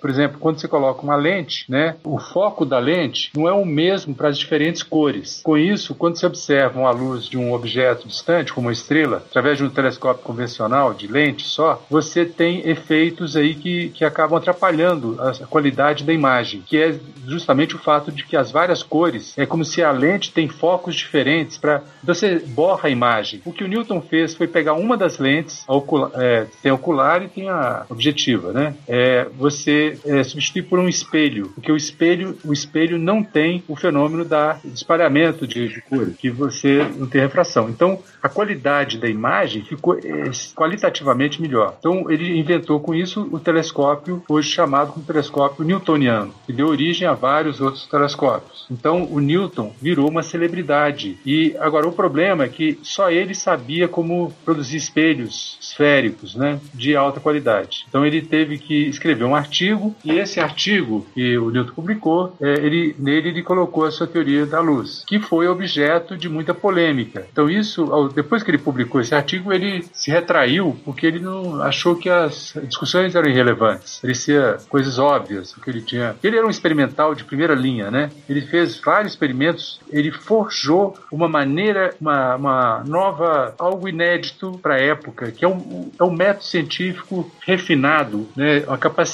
de, de estabelecer hipótese e de, através de experimentos, checar se elas são verdadeiras ou não. Então, o Newton desenvolveu vários métodos muito é, sofisticados para a época e com uma, uma qualidade assim de, de, de uma curi, acuidade muito grande. Mas isso não era uma coisa da cultura da época. Então ele foi é, questionado porque as pessoas eram ignorantes do método científico que o Newton estava inventando, né? Ele desistiu de procurar o pote de ouro com alquimia e foi procurar o arco-íris. Não, é, ele acabou fazendo as duas coisas, né? Ele também fez dinheiro com isso.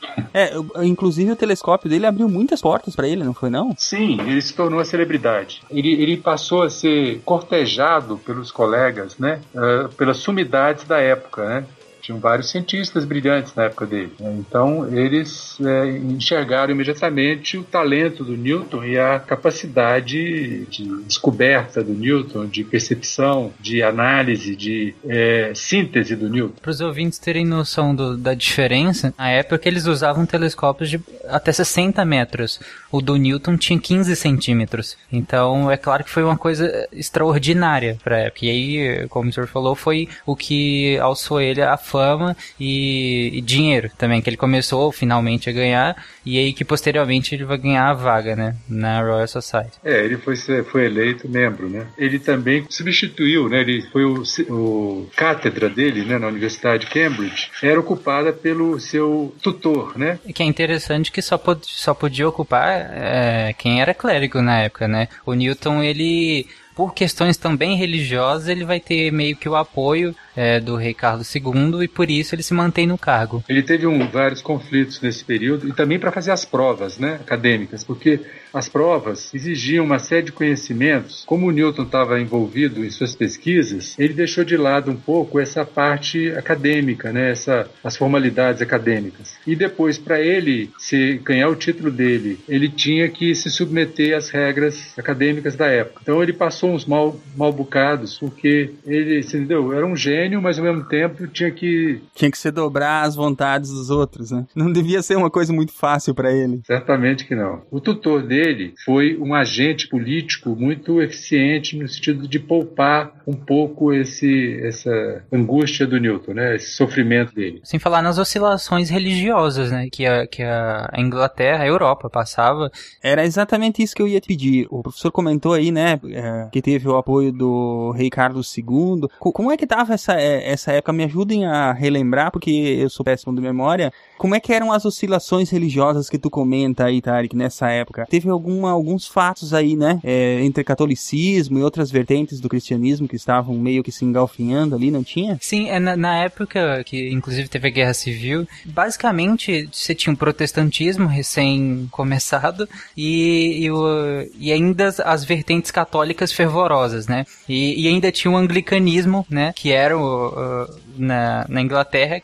E por essas oscilações, acabava que todo mundo que era membro do Estado, né, ficavam sujeitos a ela. Então, se quem tá lá em cima fosse um católico fervoroso, é claro que quem tá no Estado tinha que ser católico, você não ia ser protestante. Aham. Não ia... Então, o, o Isaac, ele passou por essas os- as oscilações e ele só conseguiu passar por ela sem, ser- sem ter sido enforcado como outros, acho que talvez além da, da, da genialidade dele próprio, mas pelo poucos amigos que ele tinha, né? E pelo tu- tutor dele, por Isaac Barry, por exemplo, e por mais que ele seja assim, ele tinha alguns amigos que eram influentes e que ele conseguiu passar por esses momentos. davam uma salvaguardada nele, no caso. Avançando na história do Newton, nós temos finalmente, é, ah, temos finalmente, aliás, temos o desenvolvimento de mais uma, um princípio matemático importante, que foi o cálculo integral, né? Isso. O cálculo integral, ele é, vamos falar assim, o, o lado contrário do cálculo diferencial. Se o cálculo diferencial a gente está tentando entender como as taxas relacionam, então, basicamente, como é que o Tarek falou no passado. O que que é a velocidade? A velocidade é uma distância que eu ando um determinado tempo. Então, mas se eu pegar e eu vou medir no meu relógio e eu consigo medir a minha. Eu vou ver qual, qual que é a distância que eu ando em 10 metros. Vou pegar 10 metros vou ver quanto tempo eu ando nesses 10 metros. Se concorda, vocês sabem que dentro desses 10 metros minha velocidade pode mudar. Se eu quero ter uma, medida mais precisa naquele instante, eu posso pegar meio segundo e ver qual é a distância que eu ando. Se eu quero ter uma medida mais precisa ainda, eu posso pegar ponto um segundo. Mas tudo isso aí, eu tô falando de distâncias finitas que a pessoa pode mudar a velocidade. Todas elas são velocidades médias. Então lá o que, a gente- o que o Newton fez, que a gente chama de cálculo diferencial, foi que ele mostrou como é que a gente pode calcular qual é a velocidade quando é, a distância de tempo tende a zero. Então a distância de, espaço tende a zero e ele mostrou como é que se calcula isso. Então eu pego basicamente numa distância muito curta e num tempo muito curto qual que e eu consigo calcular a velocidade. Então essa coisa aí me permite relacionar a distância e o tempo, por exemplo, com a velocidade. O cálculo integral é o contrário disso. Ele me permite como é que eu posso somar todas essas pequenas variaçõezinhas para conseguir chegar então da velocidade na distância que a pessoa andou. Ela basicamente me permite então calcular, somar infinitas quantidades micro, micro pequenas que praticamente são zero, e como é que eu posso chegar numa velocidade, numa quantidade grande. E isso aí é muito útil porque isso permite que você faça N coisas, como por exemplo calcular qual que é a área de superfícies qualquer. Então, enquanto a gente aprendeu no colégio como calcular a área de um triângulo, a área de um quadrado, a área de um paralelogramo, com o cálculo integral você tem maneira de calcular a área de qualquer superfície. Então você pode pegar uma elipse e calcular qual é a área daquela elipse. Você pode pegar uma parábola e calcular qual é a área embaixo daquela parábola. Então é uma ferramenta muito poderosa que te permite basicamente você resolver problemas que antes eram impensáveis. Eles estão completamente relacionados com a mecânica, porque é aquela coisa que a gente acabou de falar. O que acontece quando você escreve a vida de Newton da maneira moderna? Você escreve uma equação que ela te relaciona como a aceleração depende da força. E o que eu quero fazer para resolver, eu quero chegar na qual que é a minha posição em relação ao tempo. Então o que eu vou fazer é eu preciso passar da aceleração, chegar na velocidade e depois chegar na minha posição. Isso eu preciso então fazer o contrário do cálculo das razões, então eu faço, eu preciso do cálculo integral. Então é, é naquela sequência lógica que a gente vinha falando, que ele foi trabalhando, Era como se ele estivesse desenvolvendo uma ferramenta para poder fazer um trabalho. Quando a Isso. gente fala do cálculo integral e do cálculo diferencial. Exatamente, exatamente. Mas é muito direto pra mim pra pra ver como a evolução do Newton foi clara. Ele foi resolvendo o problema, o problema que ele precisava para poder descrever a gravidade. Então isso mostra que ele já tinha uma certa noção de onde, onde ele precisava chegar. Porque ele resolveu as tangentes, das tangentes ele foi pro cálculo diferencial. Uma uma é uma referência a outra. Depois do cálculo diferencial ele foi pro cálculo integral, que é a inversa do cálculo diferencial. E quando ele teve todo o ferramental, é isso que você está pronto para poder escrever a gravidade. E até não coincidentemente, é o que a gente aprende na faculdade hoje em dia. Primeiro semestre você aprende limites, basicamente tangentes, você aprende cálculo diferencial, você aprende cálculo integral, e aí você começa a fazer física 1, onde você vai aplicar tudo isso, que é a física newtoniana. Mais 30 aninhos ele tinha pisado na lua. Então é, é bem direto pra mim é, ver como é, que ele, como é que o trabalho dele foi realmente um ponto relacionando ao outro para poder chegar no grande problema que ele tinha intenção de resolver, que era como explicar a gravidade e as órbitas dos planetas e tudo isso. Ainda em 1665, né, ainda na cidade dele, como o Caio falou, ele já tinha as ferramentas básicas, né, que ele tinha as bases de cálculo. E partindo da- de informações do Galileu com relação à aceleração constante, né, que o Galileu fez aquela experiência na Torre de Pisa, e aí você tinha a, a ideia da aceleração ser constante, independente da massa. De posse disso, e das leis de Kepler também, que era da, em relação à da trajetória de planetas, né, ele- o Newton propõe que a aceleração, né, a- a- e as forças que atuam num corpo que cai aqui na Terra e que agem sobre um planeta para que ele se mantenha em órbita, entre outras coisas, é basicamente a mesma. Ele, de posse disso tudo, ele chega à conclusão de que pode ser que seja a- praticamente a mesma coisa atuando sobre corpos completamente distintos, hum, é, um- alguns na superfície terrestre e outros no, no espaço. E isso resolvia também uma questão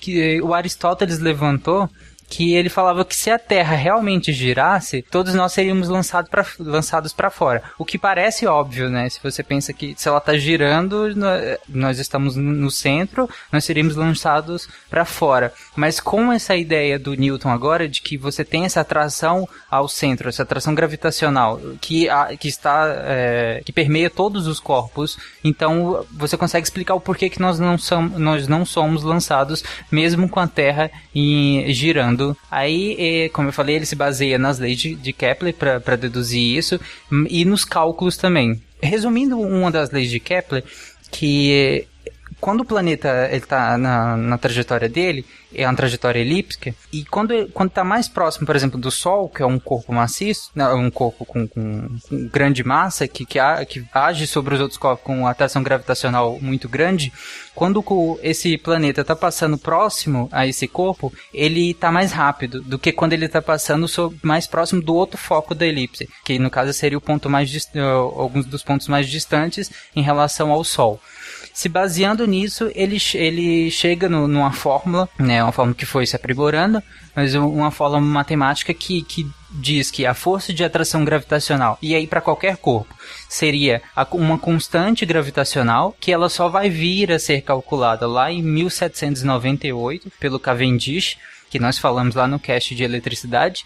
É, essa constante gravitacional seria multiplicada pela massa dos corpos que nós queremos, né? O corpo 1 vezes o corpo 2, Dois corpos equidistantes com uma distância conhecida. isso, e essa distância é dividido por, pela distância entre eles ao quadrado. Interessante isso que você falou, ele formulou isso sem ter, sem ter uma comprovação empírica. Sem ter nem a, a, a próprio, o próprio dado da, da constante gravitacional. Sem nem ter esse dado e também sem ter nem a, o diâmetro da Terra. Inclusive, ele tem alguns erros de cálculo porque ele não tinha acesso ainda ao diâmetro da Terra. E ele formula essa, essa fórmula básica para calcular a atração gravitacional de qualquer corpo, no caso. E aí vale tanto para um foguete se afastando da Terra, que, que nós, nós usamos, por exemplo, isso, e aí só e, iria variando só a distância, né? À medida que o, fo- que o foguete sobe ou anda, a gente varia a distância aos poucos e aí vai calculando a força gravitacional a que ele está submetido. E aí podemos usar, inclusive, o cálculo diferencial integral para ir variando aos poucos essa distância.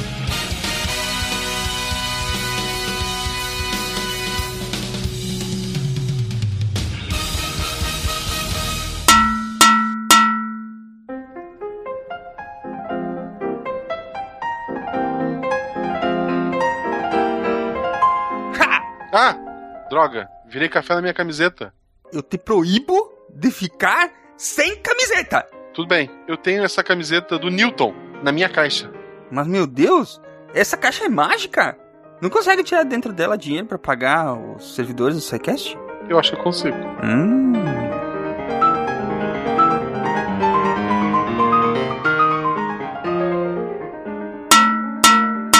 I believe what we call the game is more than just a handful of pain.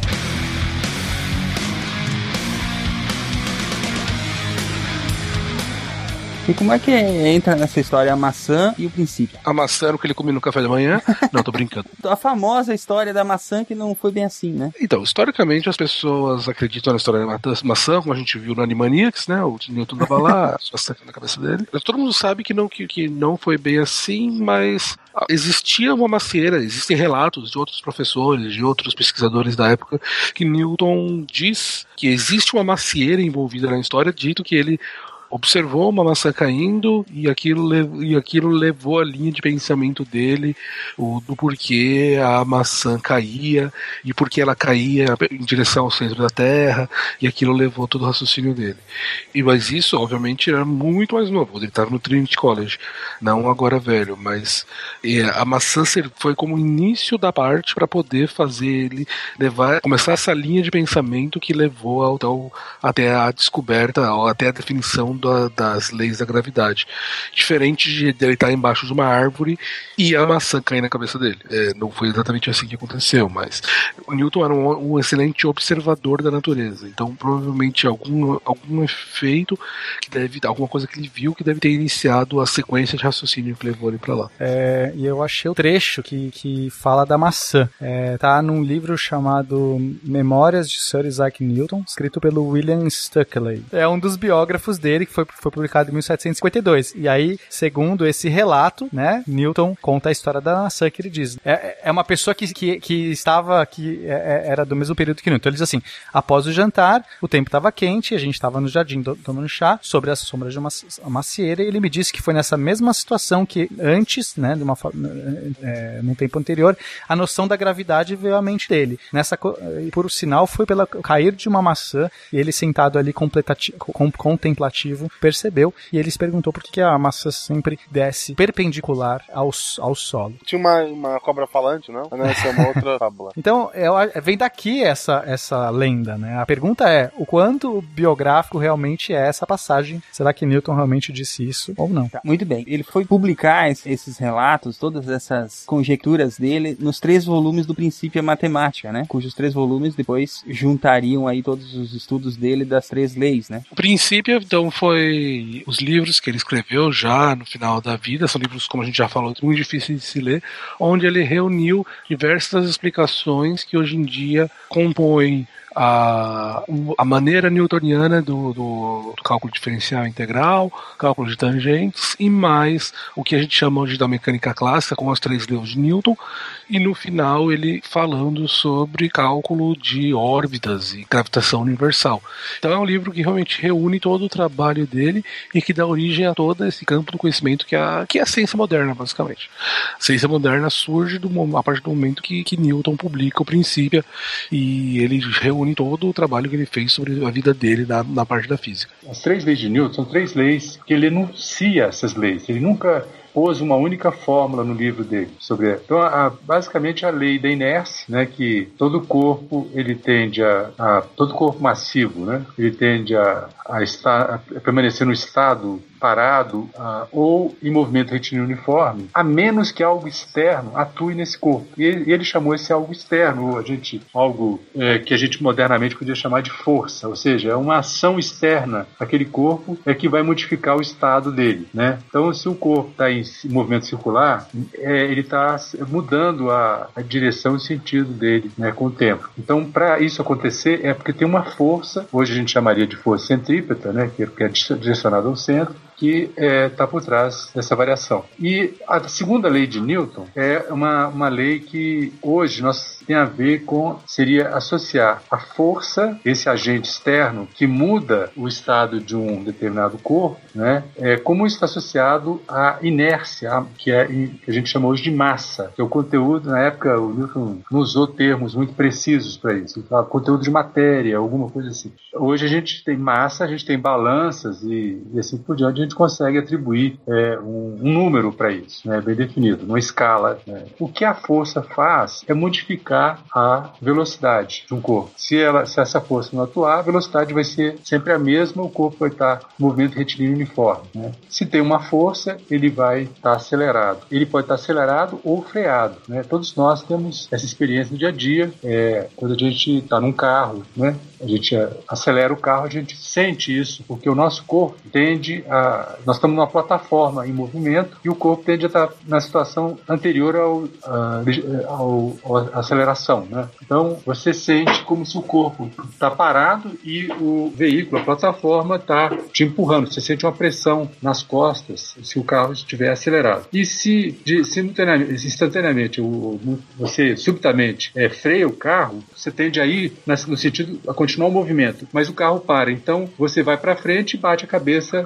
ou no assento ou na- no vidro do carro. Então essa coisa da inércia a gente sente no dia a dia. Ou quando o carro faz curva e tudo mais. É, a gente pode atribuir, todos- a- com essas leis, a gente entende a física do dia a dia, né? Do, a gente está num, num veículo, num avião, num trem e assim por diante. Isso está mais próximo da nossa, da nossa percepção. E a terceira lei é a lei da ação e reação. Então, é a lei que você, é, a gente não, não afunda no chão porque a gente está exercendo uma força sobre o chão devido ao nosso peso e o chão, por sua vez, reage, né, de uma força contrária que nos mantém, nos impede de afundar. Hoje, modernamente, a gente sabe que as forças que a gente eh, exerce, entre- as forças entre a sola do nosso pé e, e o chão são forças de natureza elétrica. A eletricidade começou a ser percebida, assim, bem, bem, quase os experimentos de, de eletricidade foram, alguns deles foram realizados lá, acredito na, na época ainda do Newton, no- quando ele se tornou presidente da Royal Society. Mas é um,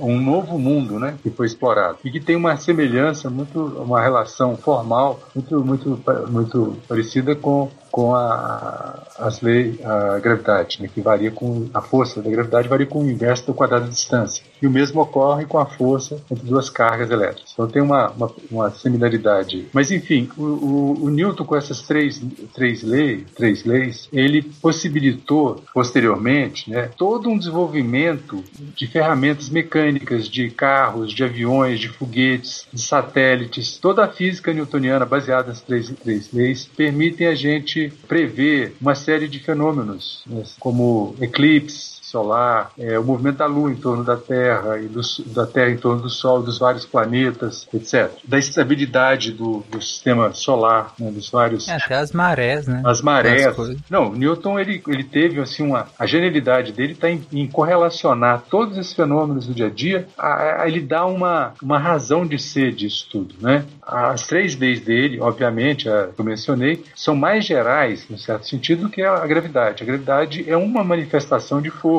é um tipo de força. Existem forças elétricas, então tem a força gravitacional, a força elétrica, tem a, hoje a gente sabe as forças nucleares e assim por diante, né, que estão no núcleo de um átomo. É, Newton então possibilitou é, todo um desenvolvimento de aviões, né, de navios. Ele próprio, Newton, teve envolvido em achar um perfil para o casco de um navio que diminuía a resistência, né, o avanço do, do, do navio na água. Então, ele, ele desenvolveu isso, um perfil muito interessante. É, e também tem o outro lado da física do nosso próprio corpo, a nossa biomecânica. A aplicação das leis de Newton ao nosso corpo é fundamental para o nosso desempenho atlético. Né? Isso é, tem toda uma ciência aí, né? Os, os departamentos de, de, de esportes utilizam isso, computadores, programas, é, e também assim o, como que os atletas são preparados até fisicamente por exemplo um nadador raspa os pelos para diminuir né, o atrito com a água para facilitar o movimento deles né? então é, os nossos esportes o futebol eu mesmo tive lá no Mineirão junto com para avaliar o, o, chute do, do goleiro Vitor né é, que deu um chute a bola foi muito alta e ultrapassou a borda lá do estádio claro que nossa visão de mundo hoje é muito mais ampla, porque na época do Newton, o universo era correspondia a da luz visível. Né? Com o advento da, da, da, do infravermelho, da descoberta do infravermelho, do ultravioleta, descobri que a luz ela tem um espectro de frequências que não se restringe só à, à luz visível, fez, gerou toda uma astronomia nova de raio-x, de infravermelho, de ultravioleta e tudo isso. Isso tornou a nossa visão do universo muito mais rica do que na época do Newton. Se descobriu muito mais coisas sobre o universo né, do que com essa é, evolução no conhecimento da natureza da luz. Nós, inclusive, estamos no, no Ano Mundial da Luz. Né? Então, tem vários eventos comemorativos. Aqui no Departamento de Física, a gente tem uma exposição muito bonita sobre, sobre luz né? e assim por diante. Várias partes do país do mundo estão, está sendo comemorado é, o Ano Mundial da Luz, que tem a ver muito com Newton, com Einstein né, e com outros né, que também estão envolvidos com, com a, a pesquisa da luz. Mas enfim, eu acho que o Newton ele é muito importante para o nosso modo de vida moderno. Claro que depois nós estamos vivendo no século XXI, também é uma época em que é muito marcada pelo desenvolvimento da eletrônica, da ótica, do laser e tudo mais, que é muito mais ligado a Einstein, né, à física quântica, que foi uma física da, do século XX, né, e cujos desdobramentos tecnológicos são marcantes na nossa época. Mas o Newton, ele tem uma, uma, uma contribuição mesmo nessa área, porque depois dele o, o caráter da ondulatório da luz começou a ser uma visão dominante e só com o advento do fóton, né, ou seja, com o efeito fotoelétrico, quando você ilumina um metal, você gera elétrons livres, você pode perceber isso experimentalmente, pode detectar. E o, o, o Einstein, para descrever esse fenômeno, ele teve que recorrer à descrição newtoniana da luz, que era uma, essencialmente uma descrição da luz como, como uma partícula, né? E hoje nós sabemos que um fóton é uma partícula, só que de massa zero. Então isso parece uma coisa meio estranha, né? Associar uma partícula, algo que tem velocidade, no caso da partícula do fóton, a velocidade da luz, que é a velocidade maior que a gente concebe hoje. Enfim, eu, eu vejo que tudo que a gente. a construção de um edifício, a estabilidade do edifício, várias coisas, elas dependem das leis de Newton. Então, nós vivemos no mundo, o impacto de, de tudo isso do, é, no mundo moderno é enorme. Você está viajando num Boeing, está viajando num, num, helicóptero, você está andando num trem, você está andando num, num, num carro, num, num, ônibus, tudo isso é, você você está lançando um satélite é, geoestacionário aí para fazer telecomunicações. Tudo isso tem a ver com as leis de Newton. Você usa as leis de Newton para calcular o lançamento, para determinar a órbita, tudo isso graças às leis de Newton. Então, Newton tem um papel fundamental nessa história. Claro que os seus é, os cientistas subsequentes que é, revisitaram as leis de Newton também foram fundamentais para a gente poder é, explorar as leis de Newton de uma maneira rica e abrangente. Quer dizer, notação, matemática, o refinamento matemático subsequente, tudo isso foi fundamental. Mas teve o ponto de partida ali, né? É, Newton ele é fundamental e também porque uma coisa que eu queria salientar que Newton, ele também, ele, ele, na época do, por exemplo, do Galileu, Galileu foi importante, foi o, segundo Newton, foi um dos gigantes nos quais ele se apoiou para ver mais distante, né, mais longe. Mas o, o a diferença do Galileu para o Newton, assim, do ponto de vista conceitual, é que o Newton, é, para Galileu, ele não via claramente uma, ele achava que existiam leis físicas para o cosmo, para o espaço, diferentes das leis aqui da Terra. O que Newton faz é unificar esses dois universos. Para ele, as leis da física, a lei da, da, da gravitação, descreve o movimento da Terra em torno do Sol, é a mesma lei se aplica a um objeto que cai aqui na Terra, o que nos mantém presos à superfície da Terra. Inclusive, o nome do livro completo é Philosophiae Naturalis Principia Mathematica. Então, tem toda essa pompa de ser uh, o princípio natural da uh, a matemática do princípio natural da filosofia. Seria mais ou menos essa tradução. Mais ou menos. que é filosofia, da, da, filosofia da natureza, ó, o princípio matemático, é, é, princípio seria os princípios que está no plural. Então, literalmente, a tradução seria princípios matemáticos da filosofia natural. Da época de, da publicação dos, dos livros originais, é, o Newton tava com todo aquele, tava isolado, né? Tava com todo aquele problema com os, dos relacionamentos dele com o Hooke, né? Quem levou muito ele a, a publicar esses, esses livros foi o Halley, né? Isso é bem, isso é mostrado de forma bem clara no, no Cosmos Novo do, Sim. do Tyson, né? Tem o episódio 5, uhum. né? Que retrata essa, um pouco da vida do Newton e essas. O Hulk é muito retratado lá como um vilão, né, Tarek? O Hulk começa como vilão e depois ele entra pro Vingadores e fica bonzinho. Pariu. É, inclusive no, na, na, série mostra o Newton queimando, né, um quadro do, do Hulk quando ele morre e o Newton assume a presidência. Tem aquela pegada arqui-inimigos Hulk e Newton, né? Não, mas é, o, o, Newton levava muito a sério isso. Eu acho que o Hulk acabou introspectando isso com o tempo também. Então, assim, qualquer coisa que um falava, o outro retrucava de imediato, sem nem, às vezes, acho que eles nem liam direito o trabalho um do outro. E também teve algumas vezes que o, o Newton errou eu não me lembro exatamente qual foi o estudo que o Newton falou, que o Hulk de, de, é, desmentiu e o Newton estava errado. E aí o Newton ficou com muita raiva depois de, desse, desse episódio e só aumentou a raiva o resto da vida. Eles levaram mesmo pro lado, lado pessoal da coisa. Acabou virando pessoal a coisa, né, pros dois. Então o Newton era uma pessoa muito competitiva, né? Ele tinha vários problemas aí sociais, então ele, ele não, não sabia, assim, se portar bem, ele levava as coisas meio para as últimas consequências. E o Hulk também não era uma... Não era flor que se cheire, por assim é, dizer. das mais sociáveis também, não era flor que. Eu, eu não diria tanto o Newton como uh, competitivo, eu diria ele mais como rancoroso. Acho que o, o, o Hulk talvez era mais competitivo. Eu Pode acho que ser. o Newton era mais pra rancoroso mesmo. Pode ser, mas o Newton não ia aceitar, é assim, difícil. é- A questão é, o Newton, ele era muito mais genial, né, do que, o- do que o Hulk.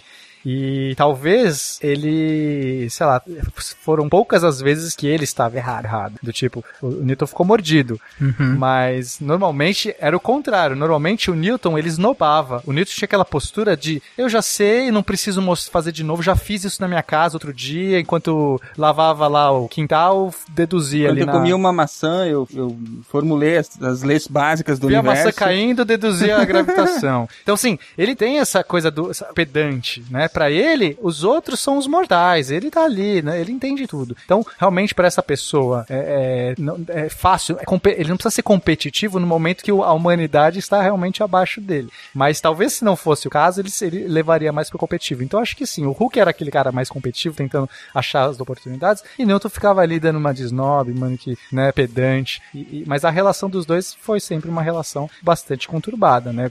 Um mordiscando o outro. A própria ideia de, do cálculo da lei do inverso do quadrado em relação à órbita dos planetas, o Halley que questionou o Newton, inclusive junto com o Hooke. E o Newton falou, não, eu, eu já calculei isso. E na época o Hooke também falava que já tinha calculado, só que o, o Hooke nunca mostrou. E aí, o, inclu- inclusive, o- na época, o Halley pensou que, bom, o Newton também deve estar falando tanto quanto o Hulk que calculou, mas ninguém nunca calculou nada, na verdade. Só que aí o, o Newton, é, pouco tempo depois, envia pro, pro Halley é, nove páginas de, de que ele chamou de sobre o movimento de corpos orbitantes, que ele desque- descreve essa lei do inverso do quadrado, descreve a órbita elíptica dos planetas. Só que para descrever, ele teve um problema que foi, na época, acreditar, inclusive o próprio Hulk, acreditava-se que existia o éter. Que inclusive a gente falou disso também lá no cast de eletricidade, que eles acreditavam que, que tudo era permeado pelo éter, né? Que no, caso é como se substituísse o ar, que a gente sabe que é hoje, pelo éter.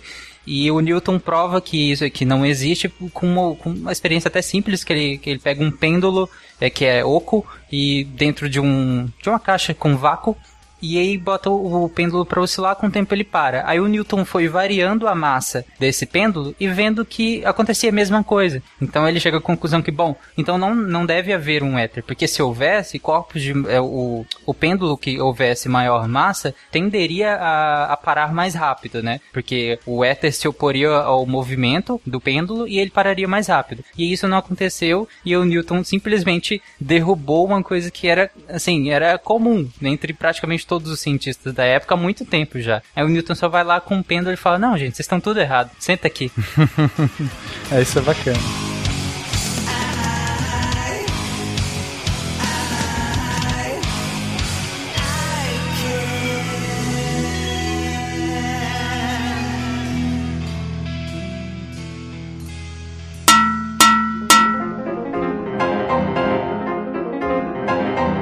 Tá, tá aqui, deixa eu ver essa caixa.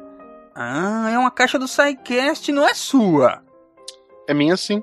Tá, você pode chamá-la de caixa SciCast 2 ou, sei lá, caixa de Newton. Minha caixa. Olha bem pra esse Newton. Cara, que genial! Essa caixa está foda, hein? Fodamente surpreendente. Que nada, espera só pra ver a caixa do Schrödinger. Será que vai ser mais legal que essa? Sim e não.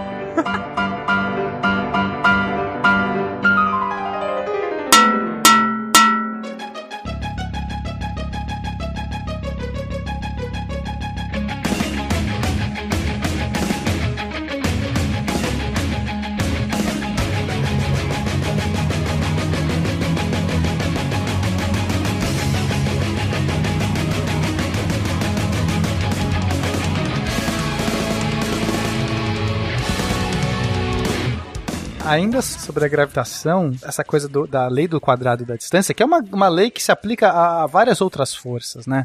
O próprio eletromagnetismo vai ter essa propriedade. O, porque tem, na verdade, a ver com a geometria do espaço. Enfim, não, não vou entrar muito nesse, nesse caso, mas, mas enfim.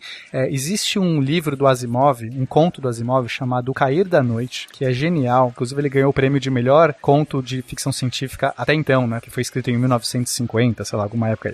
É, é, leiam, é muito bacana. Que conta a história de um planeta que tem vários sóis. Ele nunca teve noite, né? O planeta nunca teve noite. Exato. Então a noite não tem noite. Imagina um planeta que tem vários sóis, você sempre vai estar com algum sol no céu.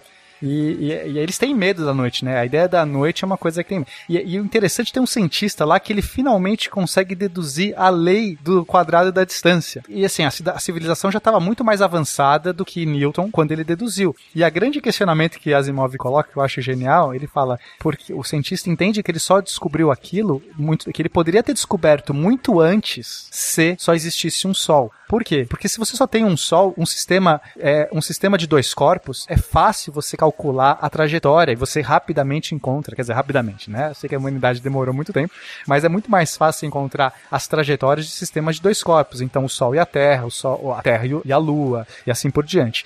Agora, um sistema de muitos corpos, e basta você por três corpos, você não consegue encontrar uma solução analítica. Se você tiver três corpos se auto-orbitando, você não consegue encontrar uma fórmula matemática para descrever esse movimento. Basta um terceiro. Isso é muito forte. Só que se você tira esse terceiro, aí as coisas caem. Então é muito legal como num suposto planeta o Asimov é genial no sentido de que, cara, tem sei lá quantos sóis e os cientistas não conseguem achar uma das relações mais básicas. Demora anos pro cara conseguir deduzir o quadrado da distância. Muito bem. Após a morte do Hulk, em 1703, o Newton finalmente assume a presidência da Royal Society. E ele só vai vir a falecer em 1727. O que, que aconteceu nesse período? Que já é praticamente o final da vida dele. Ele continuou produtivo, ele mexeu com outras coisas. A ideia de que o Newton tenha, tenha trabalhado a vida inteira, assim, porque se você fala no, no, imaginário popular, quando fala em Newton, todo mundo pensa as leis de Newton, né? E ponto. Mas o, o Newton não trabalhou só nisso. Ele pesquisou muito também, por muito tempo, a religião e a alquimia.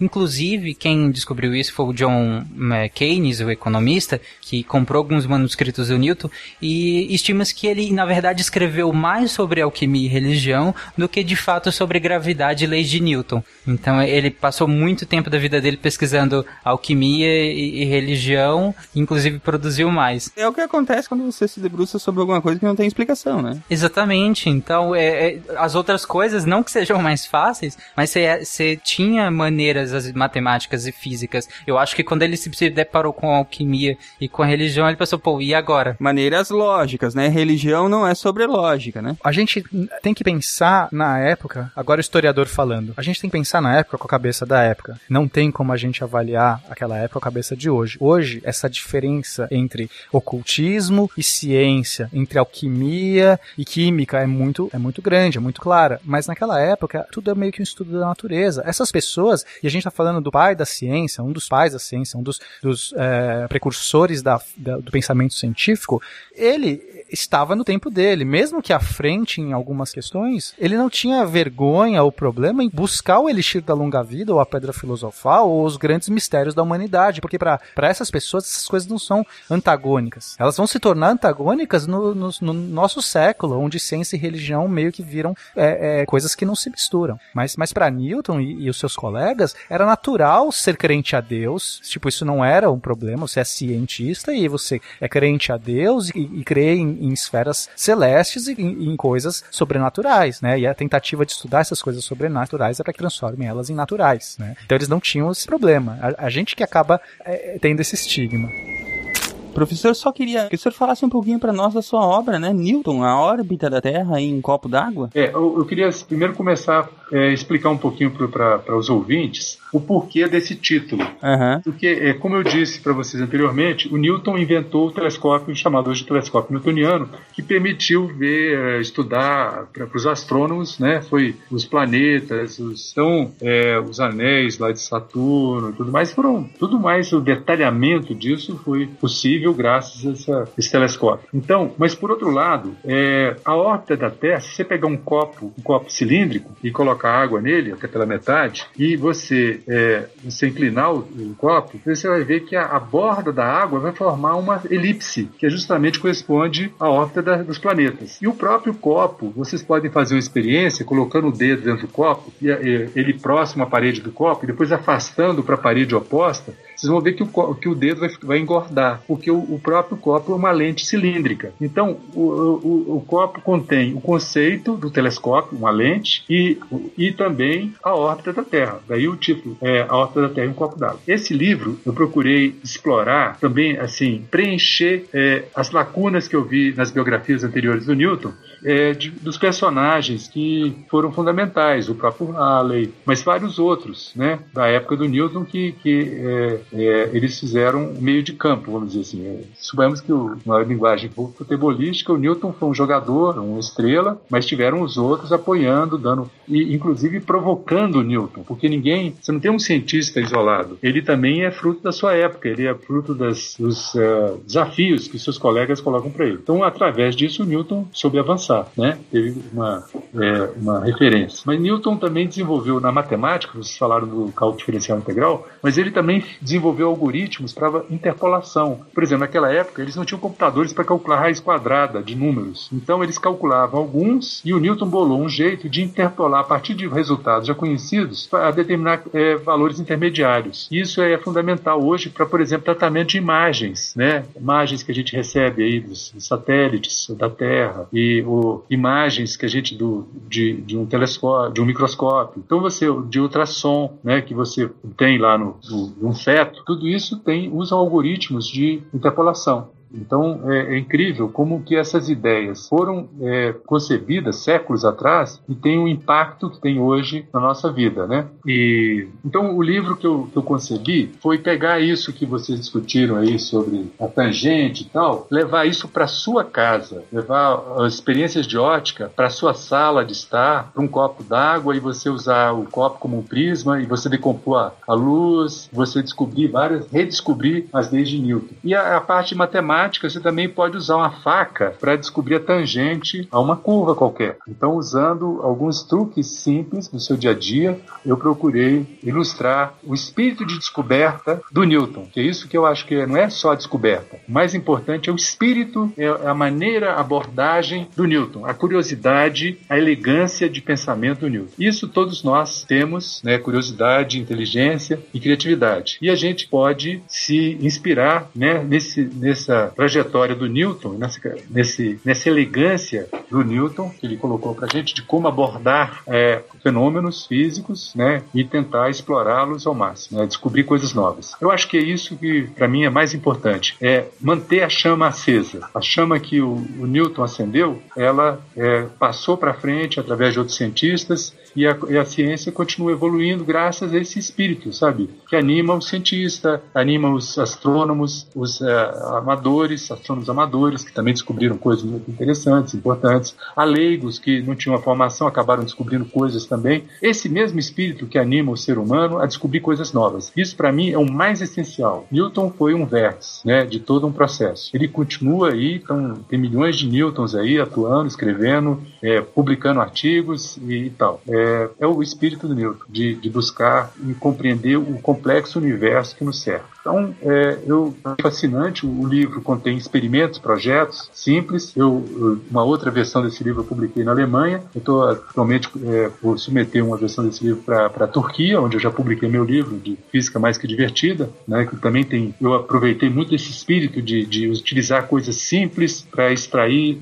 conhecimento do mundo à nossa volta. É, é, eu, enfim, eu quero dizer que eu, eu como tanto como apreciador da obra do Newton, como também cientista e como divulgador de ciências, eu acho, eu sinto é, a vibração do Newton nessa maneira, na abordagem, né, na curiosidade, na investigação. Eu acho que isso é, é, é muito importante para as novas gerações, porque nós vivemos num mundo em que a gente tem muito mais recursos do que na época do Newton. Mas aí você vê que só ter recursos, mas não ter a perspicácia, a curiosidade e a criatividade, colocar a criatividade como algo importante, não adianta, né? Não adianta só ter meios mas não ter fins. Então eu, eu acho que é, o aprendizado que eu tive com Newton, contato com Newton, foi isso. Eu descobri que a ciência é maravilhosa, que nós seres humanos fomos fe nós temos uma aptidão imensa para descobrir as coisas, para mas a, a gente tem que mudar as nossas escolas. Elas não valorizam muito isso, elas querem que a gente seja eficiente em algumas coisas, em detrimento da capacidade de inovar, de, de inventar, de descobrir. Então a gente tem que achar uma maneira de usufruir mais do, do que das condições da nossa época para avançar, né? Porque nós temos um mundo muito complexo, cheio de problemas e de oportunidades. E afinal de contas, a ciência tem que ser divertida, né? É, mais que divertida. então eu queria agradecer a vocês pela gentil convite para estar falando sobre, sobre esse, essa minha leitura do Newton e que eu acho que os leitores, os ouvintes e leitores e tal, é, é, o mais importante é isso, é eles valorizarem a própria criatividade, a própria curiosidade. É, é isso que o e levar sua chama do, própria do Newton para frente.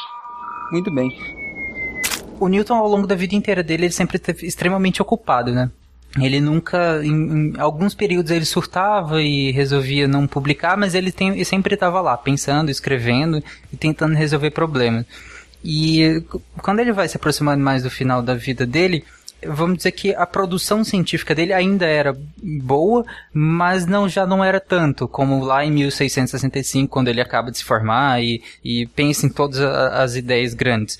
Então ele vai voltando a atenção dele para algumas outras coisas, até para se satisfazer intelectualmente. Então ele, é, ele foi eleito membro do parlamento inglês na época do Guilherme III e dizem que a atuação dele lá foi praticamente nula. Ele tem um texto, inclusive, que diz que a única coisa que ele falou lá foi uma vez para fechar a janela do, do, do, parlamento. É que ele é muito Sheldon, né, cara? Ele né? tá muito num outro lugar, assim. Sim, imagina esse cara na política, cara, meu Deus. é, é essa foi a máxima atuação dele lá. E, e, nesse período ele recusa ser presidente da Royal Society, por causa que o, o Hulk ainda, tava, ainda era secretário. Viu? Era muito pessoal a questão. né? né? Total quinta série. Aí... Quinta série. e, e, nesse tempo, o ministro da Fazenda era o Charles Montaigne. Pelo, o, o Newton tem importância gigantesca, eles já sabiam nessa época para a história da humanidade. E aí eles não podiam ver o Newton, cara, como assim um cara desse tá aí, tipo, meio assim, não quer assumir presidência, é um membro praticamente apagado do parlamento, então, mas assim, assume um cargo de inspetor da moeda, que você não precisa fazer muita coisa. Você vai lá, comparece umas reuniões lá, ganha umas duas mil libras por ano, que em valores hoje é mais de um milhão de libras por ano. e aí pronto, você toca sua vida, continua o que você quiser. Só que, claro, o Newton não ia simplesmente sentar numa cadeira e ficar lá ganhando dinheiro. Acho que a, a capacidade intelectual dele não ia aguentar fazer isso. Uhum. E aí ele começa a investigar a questão dos falsários. Na época, dizia que a cada cinco moedas, uma era falsificada, né? Fora as que eram aparadas, né? Que, que tinha moedinha, ela era lisinha. As pessoas, como eram de ouro ou prata, as pessoas, por exemplo, ela valia X, só que aí a pessoa ia lá e arrancava um pedacinho do ouro. E aí juntava com um pedacinho de um monte de outras. E aí, tipo, você tinha, na verdade, multiplicava o seu dinheiro, né? Naquela época, o valor da moeda era o próprio metal, o peso dela. É, é. Diferente de hoje, que, que a moeda é, é uma abstração e tudo mais, né? Uhum. Um lastro de outra forma. Então as pessoas iam raspando a moeda e aí a partir de qual momento aquela moeda deixava de ser ela mesma? Já não valia aquilo lá que ele, tipo, aquela moeda ela tinha um padrão. Então você não Exato. tinha exatamente em que momento de tanto raspar ela deixava de ser aquele padrão. Então você tinha o mesmo padrão de anterior e ainda formava praticamente uma outra moeda raspando várias moedas. Então quem, não, quem nunca viu aquele, se você tiver 10% de uma nota de, de dinheiro, é, é, se tu tiver 90% da nota de dinheiro, ela ainda vale. Aí ensinava tu a cortar em uhum. pedaços e tirar sempre o mesmo pedaço da nota. Aquilo não funcionaria nunca, né? Porque você teria o meio da nota. Mas é a mesma ideia. A diferença é que ela funciona. É, você teria que colar, você teria que tirar o meio, colar. Sim, daria pra fazer, mas você teria que ter muita, muita nota, sabe? Você vai cortando. Se você cortar uma, uma, uma faixa bem estreita no meio da moeda e cola, da nota e colar, ninguém vai. Cara, e o pior que tem essa porcentagem. Inclusive, se você for em qualquer agência da Caixa ou da lotérica, tem lá na parede uh, o que, que vale e o que, que não vale. Tem as porcentagens é. da nota que ainda vale se tiver rasgado. Olha só, a, Enfim, a gente tem eu... dois físicos aqui, a gente podia parar de gravar e dar um jeito de multiplicar dinheiro, assim. É, então, o Newton percebendo essas, eh, essas maracutaias do, do, do povo na época, ele ele apressa a cunhagem de novas com, com, diferentes moedas e ele bota as bordas agora serrilhadas, porque independente do que você se você fizer qualquer coisa, vai ter um, uma interrupção daquele padrão de, de serrilhagem. Então você sabe que a moeda foi adulterada. E aí você não pode mais usar porque ela não vai valer mais. Se a bordinha tiver uma parte lisa, quer dizer que alguém já raspou, né, já chegou, o serrilhado já gastou o serrilhado. Aí o cara fala assim, isso aqui não aceita. né, esse aqui não aceita e não Volta, compensa mais, de- né? Exato. E aí, inclusive, além desse pessoal que raspava, tinha um pessoal que falsificava, que também não era uma coisa completamente diferente, é, difícil de fazer. E o Newton, ele dizem que ele foi, ele ia pessoalmente, inclusive, atrás desse pessoal, né? Tinha polícia que identificava, ele ia pessoalmente e mandou uma galera pra forca nessa época por, por falsificação. E isso em 1699. E de novo, tem, tem uma história né, dessa época que o Newton foi acusado de, de de, eu, se eu não me engano, ele foi acusado de falsificação nessa época, porque ele estava atrás desse pessoal e tinha um grande eh, aristocrata na época que estava envolvido, né, com isso e acabou acusando o Newton. E ele ficou com muita raiva nessa época. E aí ele foi com mais força ainda para cima desse povo. E aí mandou um- uma galera pra forca. E aí em 1699 ele se torna diretor da moeda e em 1703 finalmente o Robert Hooke morre. E aí ele vai lá e assume a presidência da Royal Society. E logo que ele assume, ele já publica o livro Óptica, né? E, e finalmente o Fluxões também, que é o do cálculo. E em 1705 ele se torna o Sir Isaac Newton, né? Pela rainha Ana, transforma ele em Sir. No final da vida dele, ele viveu até muito, né? É, ele declinou muito rapidamente o final já da vida dele. E quem cuidava dele era a sobrinha dele, a Catherine, e o marido, John Conduit que inclusive o John foi o responsável, um dos responsáveis por escrever boa parte da biografia dele.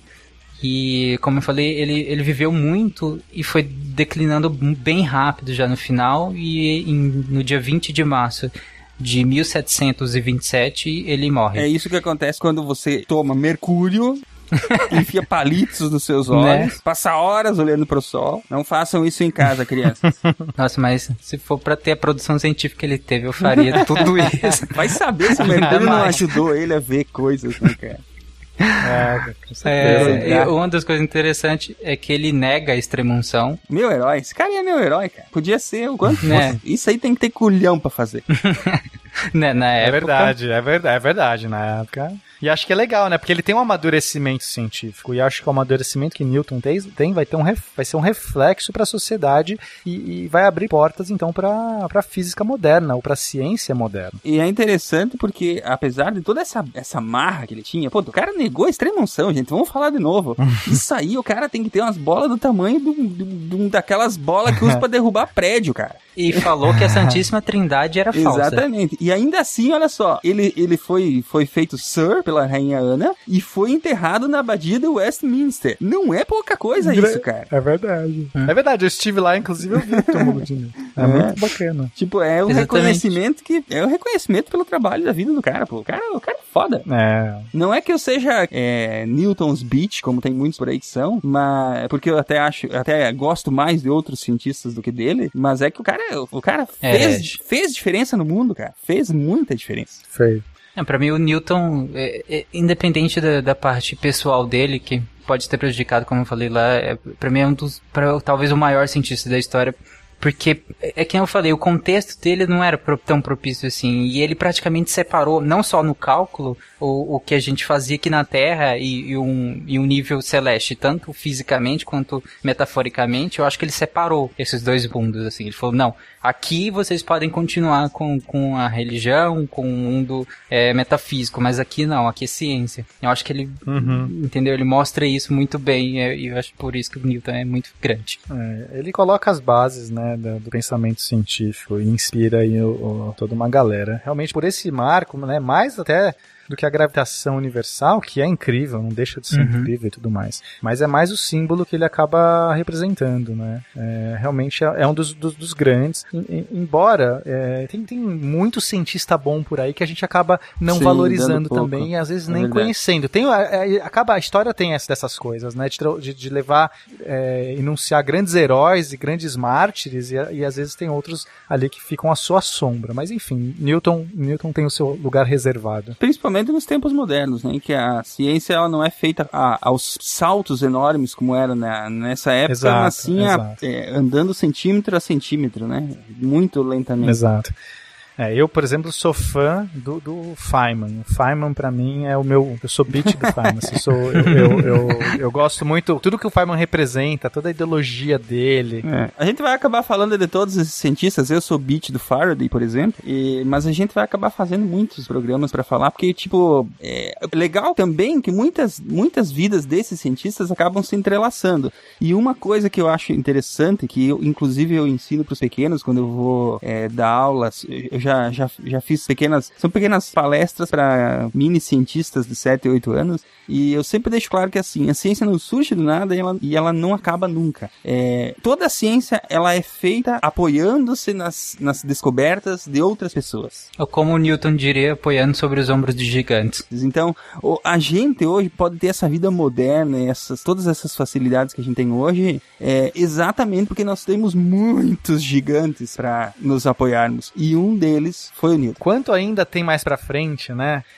A física muitas vezes ela entrou em crise porque as pessoas acharam que estavam se aproximando da, da, da verdade absoluta, que tinham descoberto a mente de Deus, né? Como eles gostam de falar, a, a, a última equação. E a gente sempre de vez em quando encontra esses paradigmas, como foi no final do século XIX, praticamente a física estava resolvida, faltava um pedacinho aqui e ali, como foi no século XVIII e, e como foi em, é, em meados também do século XX, depois com o advento da quântica e da relatividade também parecia que estava tudo encaixado, mas sempre tem um bóson de Higgs ali para zombar da nossa cara, sempre tem um- uma gravidade que não se encaixa, sempre vai ter umas supercordas que vai dar um balanço, e acho que, eu não sei onde que a gente tá nisso, tipo, às vezes, às vezes a gente tá tão incipiente que daqui, sei lá, 500 anos as pessoas vão olhar e falar assim, ah, aqueles cientistas lá achando que o modelo padrão, achando que a gravidade e o átomo, que olha, eles acreditavam em átomo, né?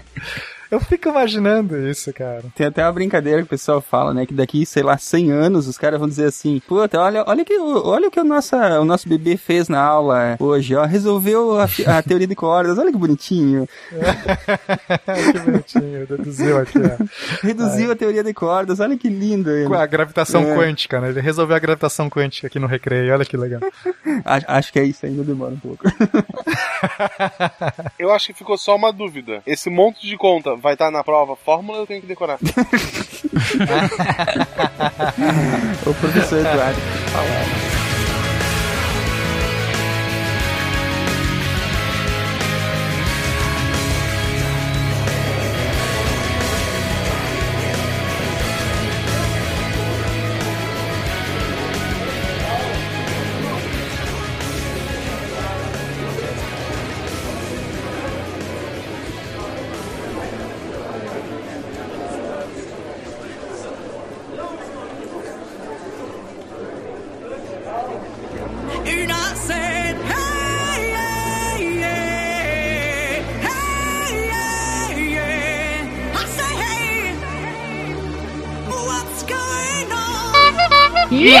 You have new mail.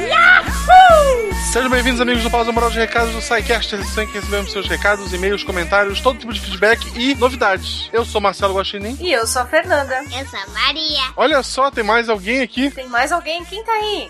Oi. Oi, e você é quem? Maria. Maria do quê? Maria Eduardo. E o que, que você tá fazendo aí? Eu vim ajudar a ler os e-mails. Ah, então tá bom. Muito importante, muito importante. E antes de mais nada, é bom lembrar que o SciCast agora tem uma caixa postal. Isso caixa mesmo. postal é 466, 466. Chapecó, Santa Catarina. CEP 89801-974. E até agora nós estamos muito tristes porque nós não recebemos nenhuma cartinha física de nenhum Nada, é porque o correio de- deve estar tudo em Curitiba. Olha, deve ter ficado tudo lá, porque a Maria tá esperando ansiosa aquelas cartinhas no formato de flor, no forga- formato de foguete, formato de átomo, Igual o Bigman. igual o Big Man, e até agora não chegou nada pra ela.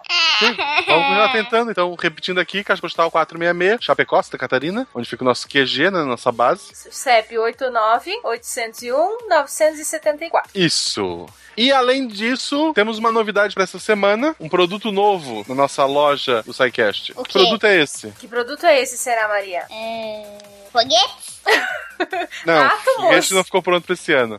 Telescópios? Não. Não. É mais uma caixa surpresa. Não é mais uma caixa surpresa, é a caixa surpresa. Ah, desculpa. É a caixa surpresa. Porque na verdade não é bem surpresa, né? A gente sabe o que tem dentro. Esse episódio do Newton ele foi planejado porque essa caixa especial é uma caixa ah, de um sidecast que vocês gostam bastante, ou deveriam, e um, como vocês viram no episódio de hoje, um grande cientista que foi o Newton. É a caixa que a gente tá chamando de Guaxa Newton, porque, Isso. como você pode ver lá na loja do SciCast, é uma estampa toda especial que mistura eu com o visual do Newton. Que ficou gatíssimo, por sinal. Guaxinizíssimo. Charmosíssimo. Ok. Gatíssimo. Não, guaxíssimo, melhor. Guaxíssimo. Muito bem, muito bem. Isso mesmo. E vem um, como, no- como outro kit, vem um livro sobre o Newton. Eu já sei qual que é. Isso, eu olhei na caixinha hoje. foi citado no episódio de hoje. A, a camiseta, com a ilustração maravilhosa do Jânio, ah, uma versão minha de Newton. E uma caneca muito, muito, muito, muito legal. A caneca tá escrito Isaac Newton. ah, tem uma maçã lá. Não tem como explicar no áudio, só vendo mesmo. E faça sua pré-venda para receber no Natal. O Papai Noel vai entregar. Ah, o preço dela é o mesmo da anterior, né? R$ 99,90. Então, repetindo, vem um livro, vem camiseta e vem caneca. Tudo isso. Pelo E mesmo onde valor. eu posso fazer essa pré-venda? Lá no loja.sicast.com.br. loja.sicast.com.br. Repete, Maria. Loja, podcast.com.br. Tem um link no post também, se tu for muito preguiçoso. Confira lá. São unidades limitadas, ou seja, uma edição especial. Só pra quem é um true amigo do Pause pode ter. Então, dado o recado, faça lá sua pré-venda e vamos aos e-mails de hoje. Fernanda, por favor, leia o primeiro e-mail pra gente. Então, o primeiro e-mail vem da Rosineide do Sérgio. E ela é contadora e ele é programador. São de Curitiba, Paraná. E tem mais ou menos 30 anos. Em média, né, Somanda? É. Ela, ela deve ter 20 e ele 40, tenho quase É, certeza. provavelmente, né? Porque É, na, é, é. na faixa dos 30 e alguma coisa, ela colocou aqui. Isso. Esse e-mail é muito especial pra nós e por isso que ele foi escolhido pra fazer a leitura hoje, tá? Então ela começa o e-mail dizendo assim: Boa noite, Psycasters. Não sabemos quem vai ler esse e-mail, mas queremos dizer a vocês que alguém muito especial que conquistou nossos corações. E é por isso que aqui estamos para fazer uma reivindicação. Queremos a criação do Team Maria. Olha só, mais uma inimiga. Ah, é, é, como assim, inimiga? Como assim, inimiga? Ah, eu sou, eu sou tio Maria. Eu sou tio Maria. Sou tanto, tanto que a minha filha é Maria também. É, as Marias, né? É a Maria. Na verdade, Maria. podia ser Tim Marias. Podia Que que ser tu Tim acha? Maria. Podia ser Tim Maria. Maria. Podia arrumar uma terceira Maria e fazer as três Marias, né? Tim Três Marias. A constelação Três Maria. Isso, que é o cinturão de Orion. Isso mesmo. Bom, a participação da Maria tem sido extraordinária nos casts. E colocá-la na equipe reflete a importância eh, de incentivar a ciência desde cedo em nossas crianças. Porque mais importante que levar a ciência para algumas pessoas é tornar o nosso futuro mais aberto à ciência. E já que as crianças são o nosso futuro, nada melhor que transportar esse conhecimento para o futuro através delas. Vida longa e próspera aos SciCasts. Então, esse e-mail chegou para nós no final de tarde. E quando ele chegou, eh, eu e a Maria estávamos em casa, foi no final da tarde. Aí aquele e-mail me chamou a atenção e eu parei para ler. E quando eu vi que era para Maria, eu chamei ela e falei: Maria, vem cá que eu quero ler uma coisa para você. E aí ela veio, eu li o e-mail para ela. Ela ficou também muito emocionada na hora de de estar ouvindo um e-mail que era para ela, né? E ela já tinha, já tínhamos falado para ela de outras manifestações do, de ouvintes do SciCast, mas assim nada tão carinhoso como dessa forma, né? E aí logo depois a gente respondeu o e-mail, né? Eu respondi o e-mail pros dois ouvintes, né? Para Rosineide e pro Sérgio, dizendo que a gente também, né? Tem sente muito orgulhoso de, de saber que eles gostam de ouvir a Maria, das participações da Maria. De mim. É, e a gente, a, e a iniciativa de colocar ela dentro do, do SciCast é trazer as crianças para dentro desse mundo também, né? É deixar as crianças curiosas e irem atrás para responder suas próprias dúvidas. Tá bom, gente. No é Clubinho da Ciência, eu convidei meus, meus amigos da escola pra sabe? Hum. Falar de ciência. É mesmo? Bom, então é isso. A gente agradece de coração esse e-mail da, da Rosineide e do, do Sérgio. E a gente faz o convite e pede para que eles continuem ouvindo o SciCast, que a gente faz isso de coração. Então vamos lá, pessoal. Você que terminou de ouvir esse episódio agora, ainda falta, a gente vai ler mais alguma coisa aqui, mas que ouviu este e-mail e concorda, posta lá no Twitter, na sua rede social, hashtag Tim Maria. A gente fica de olho. Tim Maria. Tim E Maria. é bom lembrar também que é muito bonito, a Maria fala muito bem, tá cada vez mais crescendo, ela vai herdar esse podcast um dia, eu espero. E tá, então- Espera. isso. Mas é bom a gente prestar muita atenção porque o Silmar já botou a esposa, a filha, a mãe no episódio de hoje, né? Minha Que- mãe. Quem será que vai. O próximo acho que vai ser o Yoshi. Tá um nepo... É, falta- o cachorro acho que já participou de alguma gravação. Não, não, não. Mas ele deve ter sido cortado. Não, eu já ouvi esse cachorro durante a gravação, tenho certeza. Mas é um nepotismo. Au, au, Mas futuramente a gente faz aí um programa de cães e gatos e coloca ele fazer gravação. Foi, é, eu ponho a Marie aqui e o. Isso a Marie mesmo. é é a gata da, da Malu, da Beta da Malu. Isso. Mas vamos ler o segundo e-mail aqui. O segundo e-mail que veio é da Lina Strack, estudante de engenharia química. Lina Strack. Ela é estudante. Estudante. estudante. Ela botou estudante. Tadinha, é erro. Estudante de engenharia química, tem 21 anos, é de Novo Hamburgo. Olá, juro que já pensei em, em muitos e-mails que eu poderia ter escrito, mas desde que comecei a ouvir o SciCast, decidi que só enviaria um quando terminasse a maratona. Assim vou começar do começo. Eu, para quem eu acompanhei essa menina, porque desde o início ela ficava tweetando, dizendo: Ah, tô no episódio tal, no episódio tal. Então, ela realmente fez a maratona. Parabéns pra ela. Parabéns pra você. Lá pra junho de 2015, um grande amigo meu me apresentou podcasts. Ele disse: Ouve o SciCast primeiro, é a tua cara. Bom, ele adivinhou e me conhece tão bem que hoje é meu namorado. Olha só, o cara conseguiu uma namorada apresentando o SciCast. Olha ali. Isso sim é um marco, cara. Pô, Tá, tá, tá. vo- você, você que tá solteiro, apresenta o SciCast pra. Eu ia dizer todas as meninas, mas isso já é galinhagem. É, pras, É, pras aquela mais menina, importantes, apresenta né? pra todo mundo, em especial pra aquela menina especial, porque olha só, o cara conseguiu uma namorada aí Ah. indicando o SciCast. Daqui uns Ah, dias se forem ler isso no programa, mande um beijo pra ele, Bruno. Bruno Schmidt Marques. Ela botou o sobrenome todo porque Bruno é tão genérico, né? Então, Então, Bruno, um abraço, parabéns pela, escolha, parabéns pelo namoro. Bruno, um beijo mua, pra você, um beijo da, da Lina, né? Claro. Tá. E obrigada por ser nosso ouvinte, né? É ele que tem que agradecer a gente. A- acontece É, que eu tenho. é, também. acontece que eu tenho um super toque. E eu comecei a ouvir do episódio 1. Eu faço isso também. E meu toque não me permitiu ouvir os mais recentes antes de ouvir os mais antigos. Confesso que em toda a minha maratona pulei um episódio, o de abelhas, devido ao fato de eu ter muito medo delas. Eu tenho alergia. Ela deve ter pânico, né? Ela deve ter pânico. Pra não ouvir, ela deve ter pânico de abelhas. É, não, eu evito. Eu sei que eu tenho alergia, então eu vejo uma abelha, eu calmamente eu não mexo com ela. Se ela ouvir esse, a melhor escolha é tapar os ouvidos e tapar os olhos, tá? Como que ela tapa os ouvidos e os olhos ao mesmo tempo? ah, Tem que ter uma mão muito grande, eu não consigo tapar meu olho e meu, meu ouvido ao mesmo A tempo. Maria Ela vai ter que ensinar essa técnica lá no É. YouTube. querendo fazer um vídeo sobre isso. é, Não tem como. Ela pode botar fones, né, pra proteger o, o ouvido. Deus. Ah, quem sabe um dia volto e escuto. Na verdade, me arrependi de ter esse toque, pois eu poderia ter anotado todas as referências a Prometheus. Ela ouviu sem saber, ou teu namorado podia ter te contado, né? É. Já que você tá reouvindo, vai anotando aí pra gente ganhar essa, essa promoção, mas não. Pois é, não, ele não Ó, falou essa isso daqui ela. também conta, prometeu. É, já tem a referência.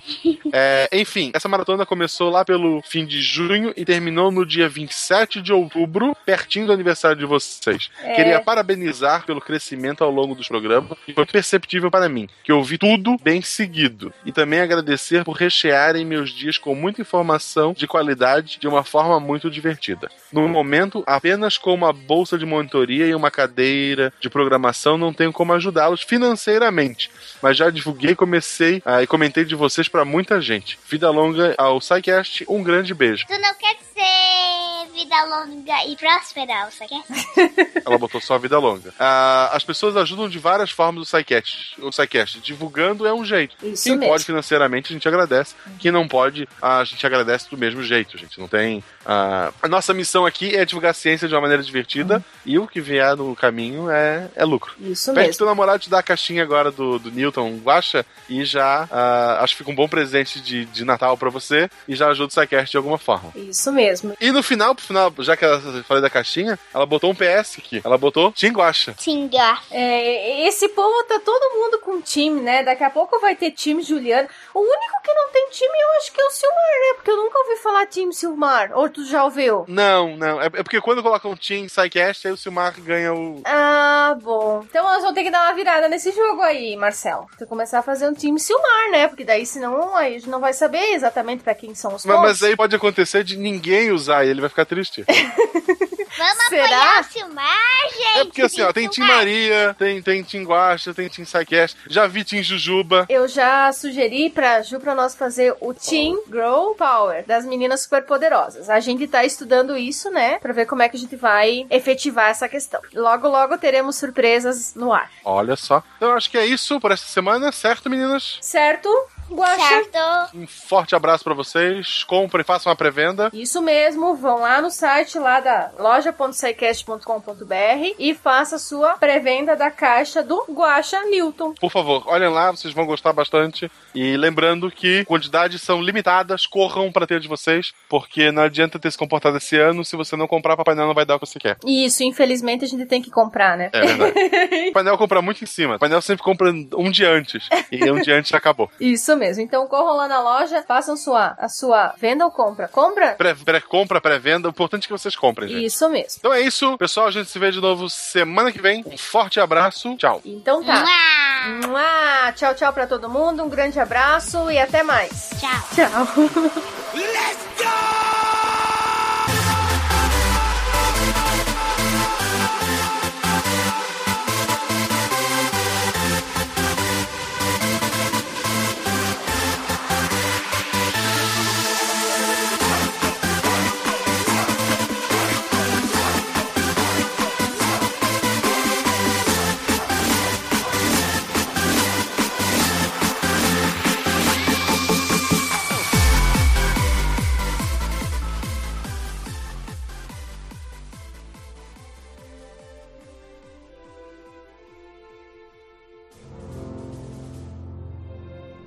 Se a ciência não for divertida, então alguma coisa é errada. Tem que ser divertida, a coisa mais divertida que tem é a ciência.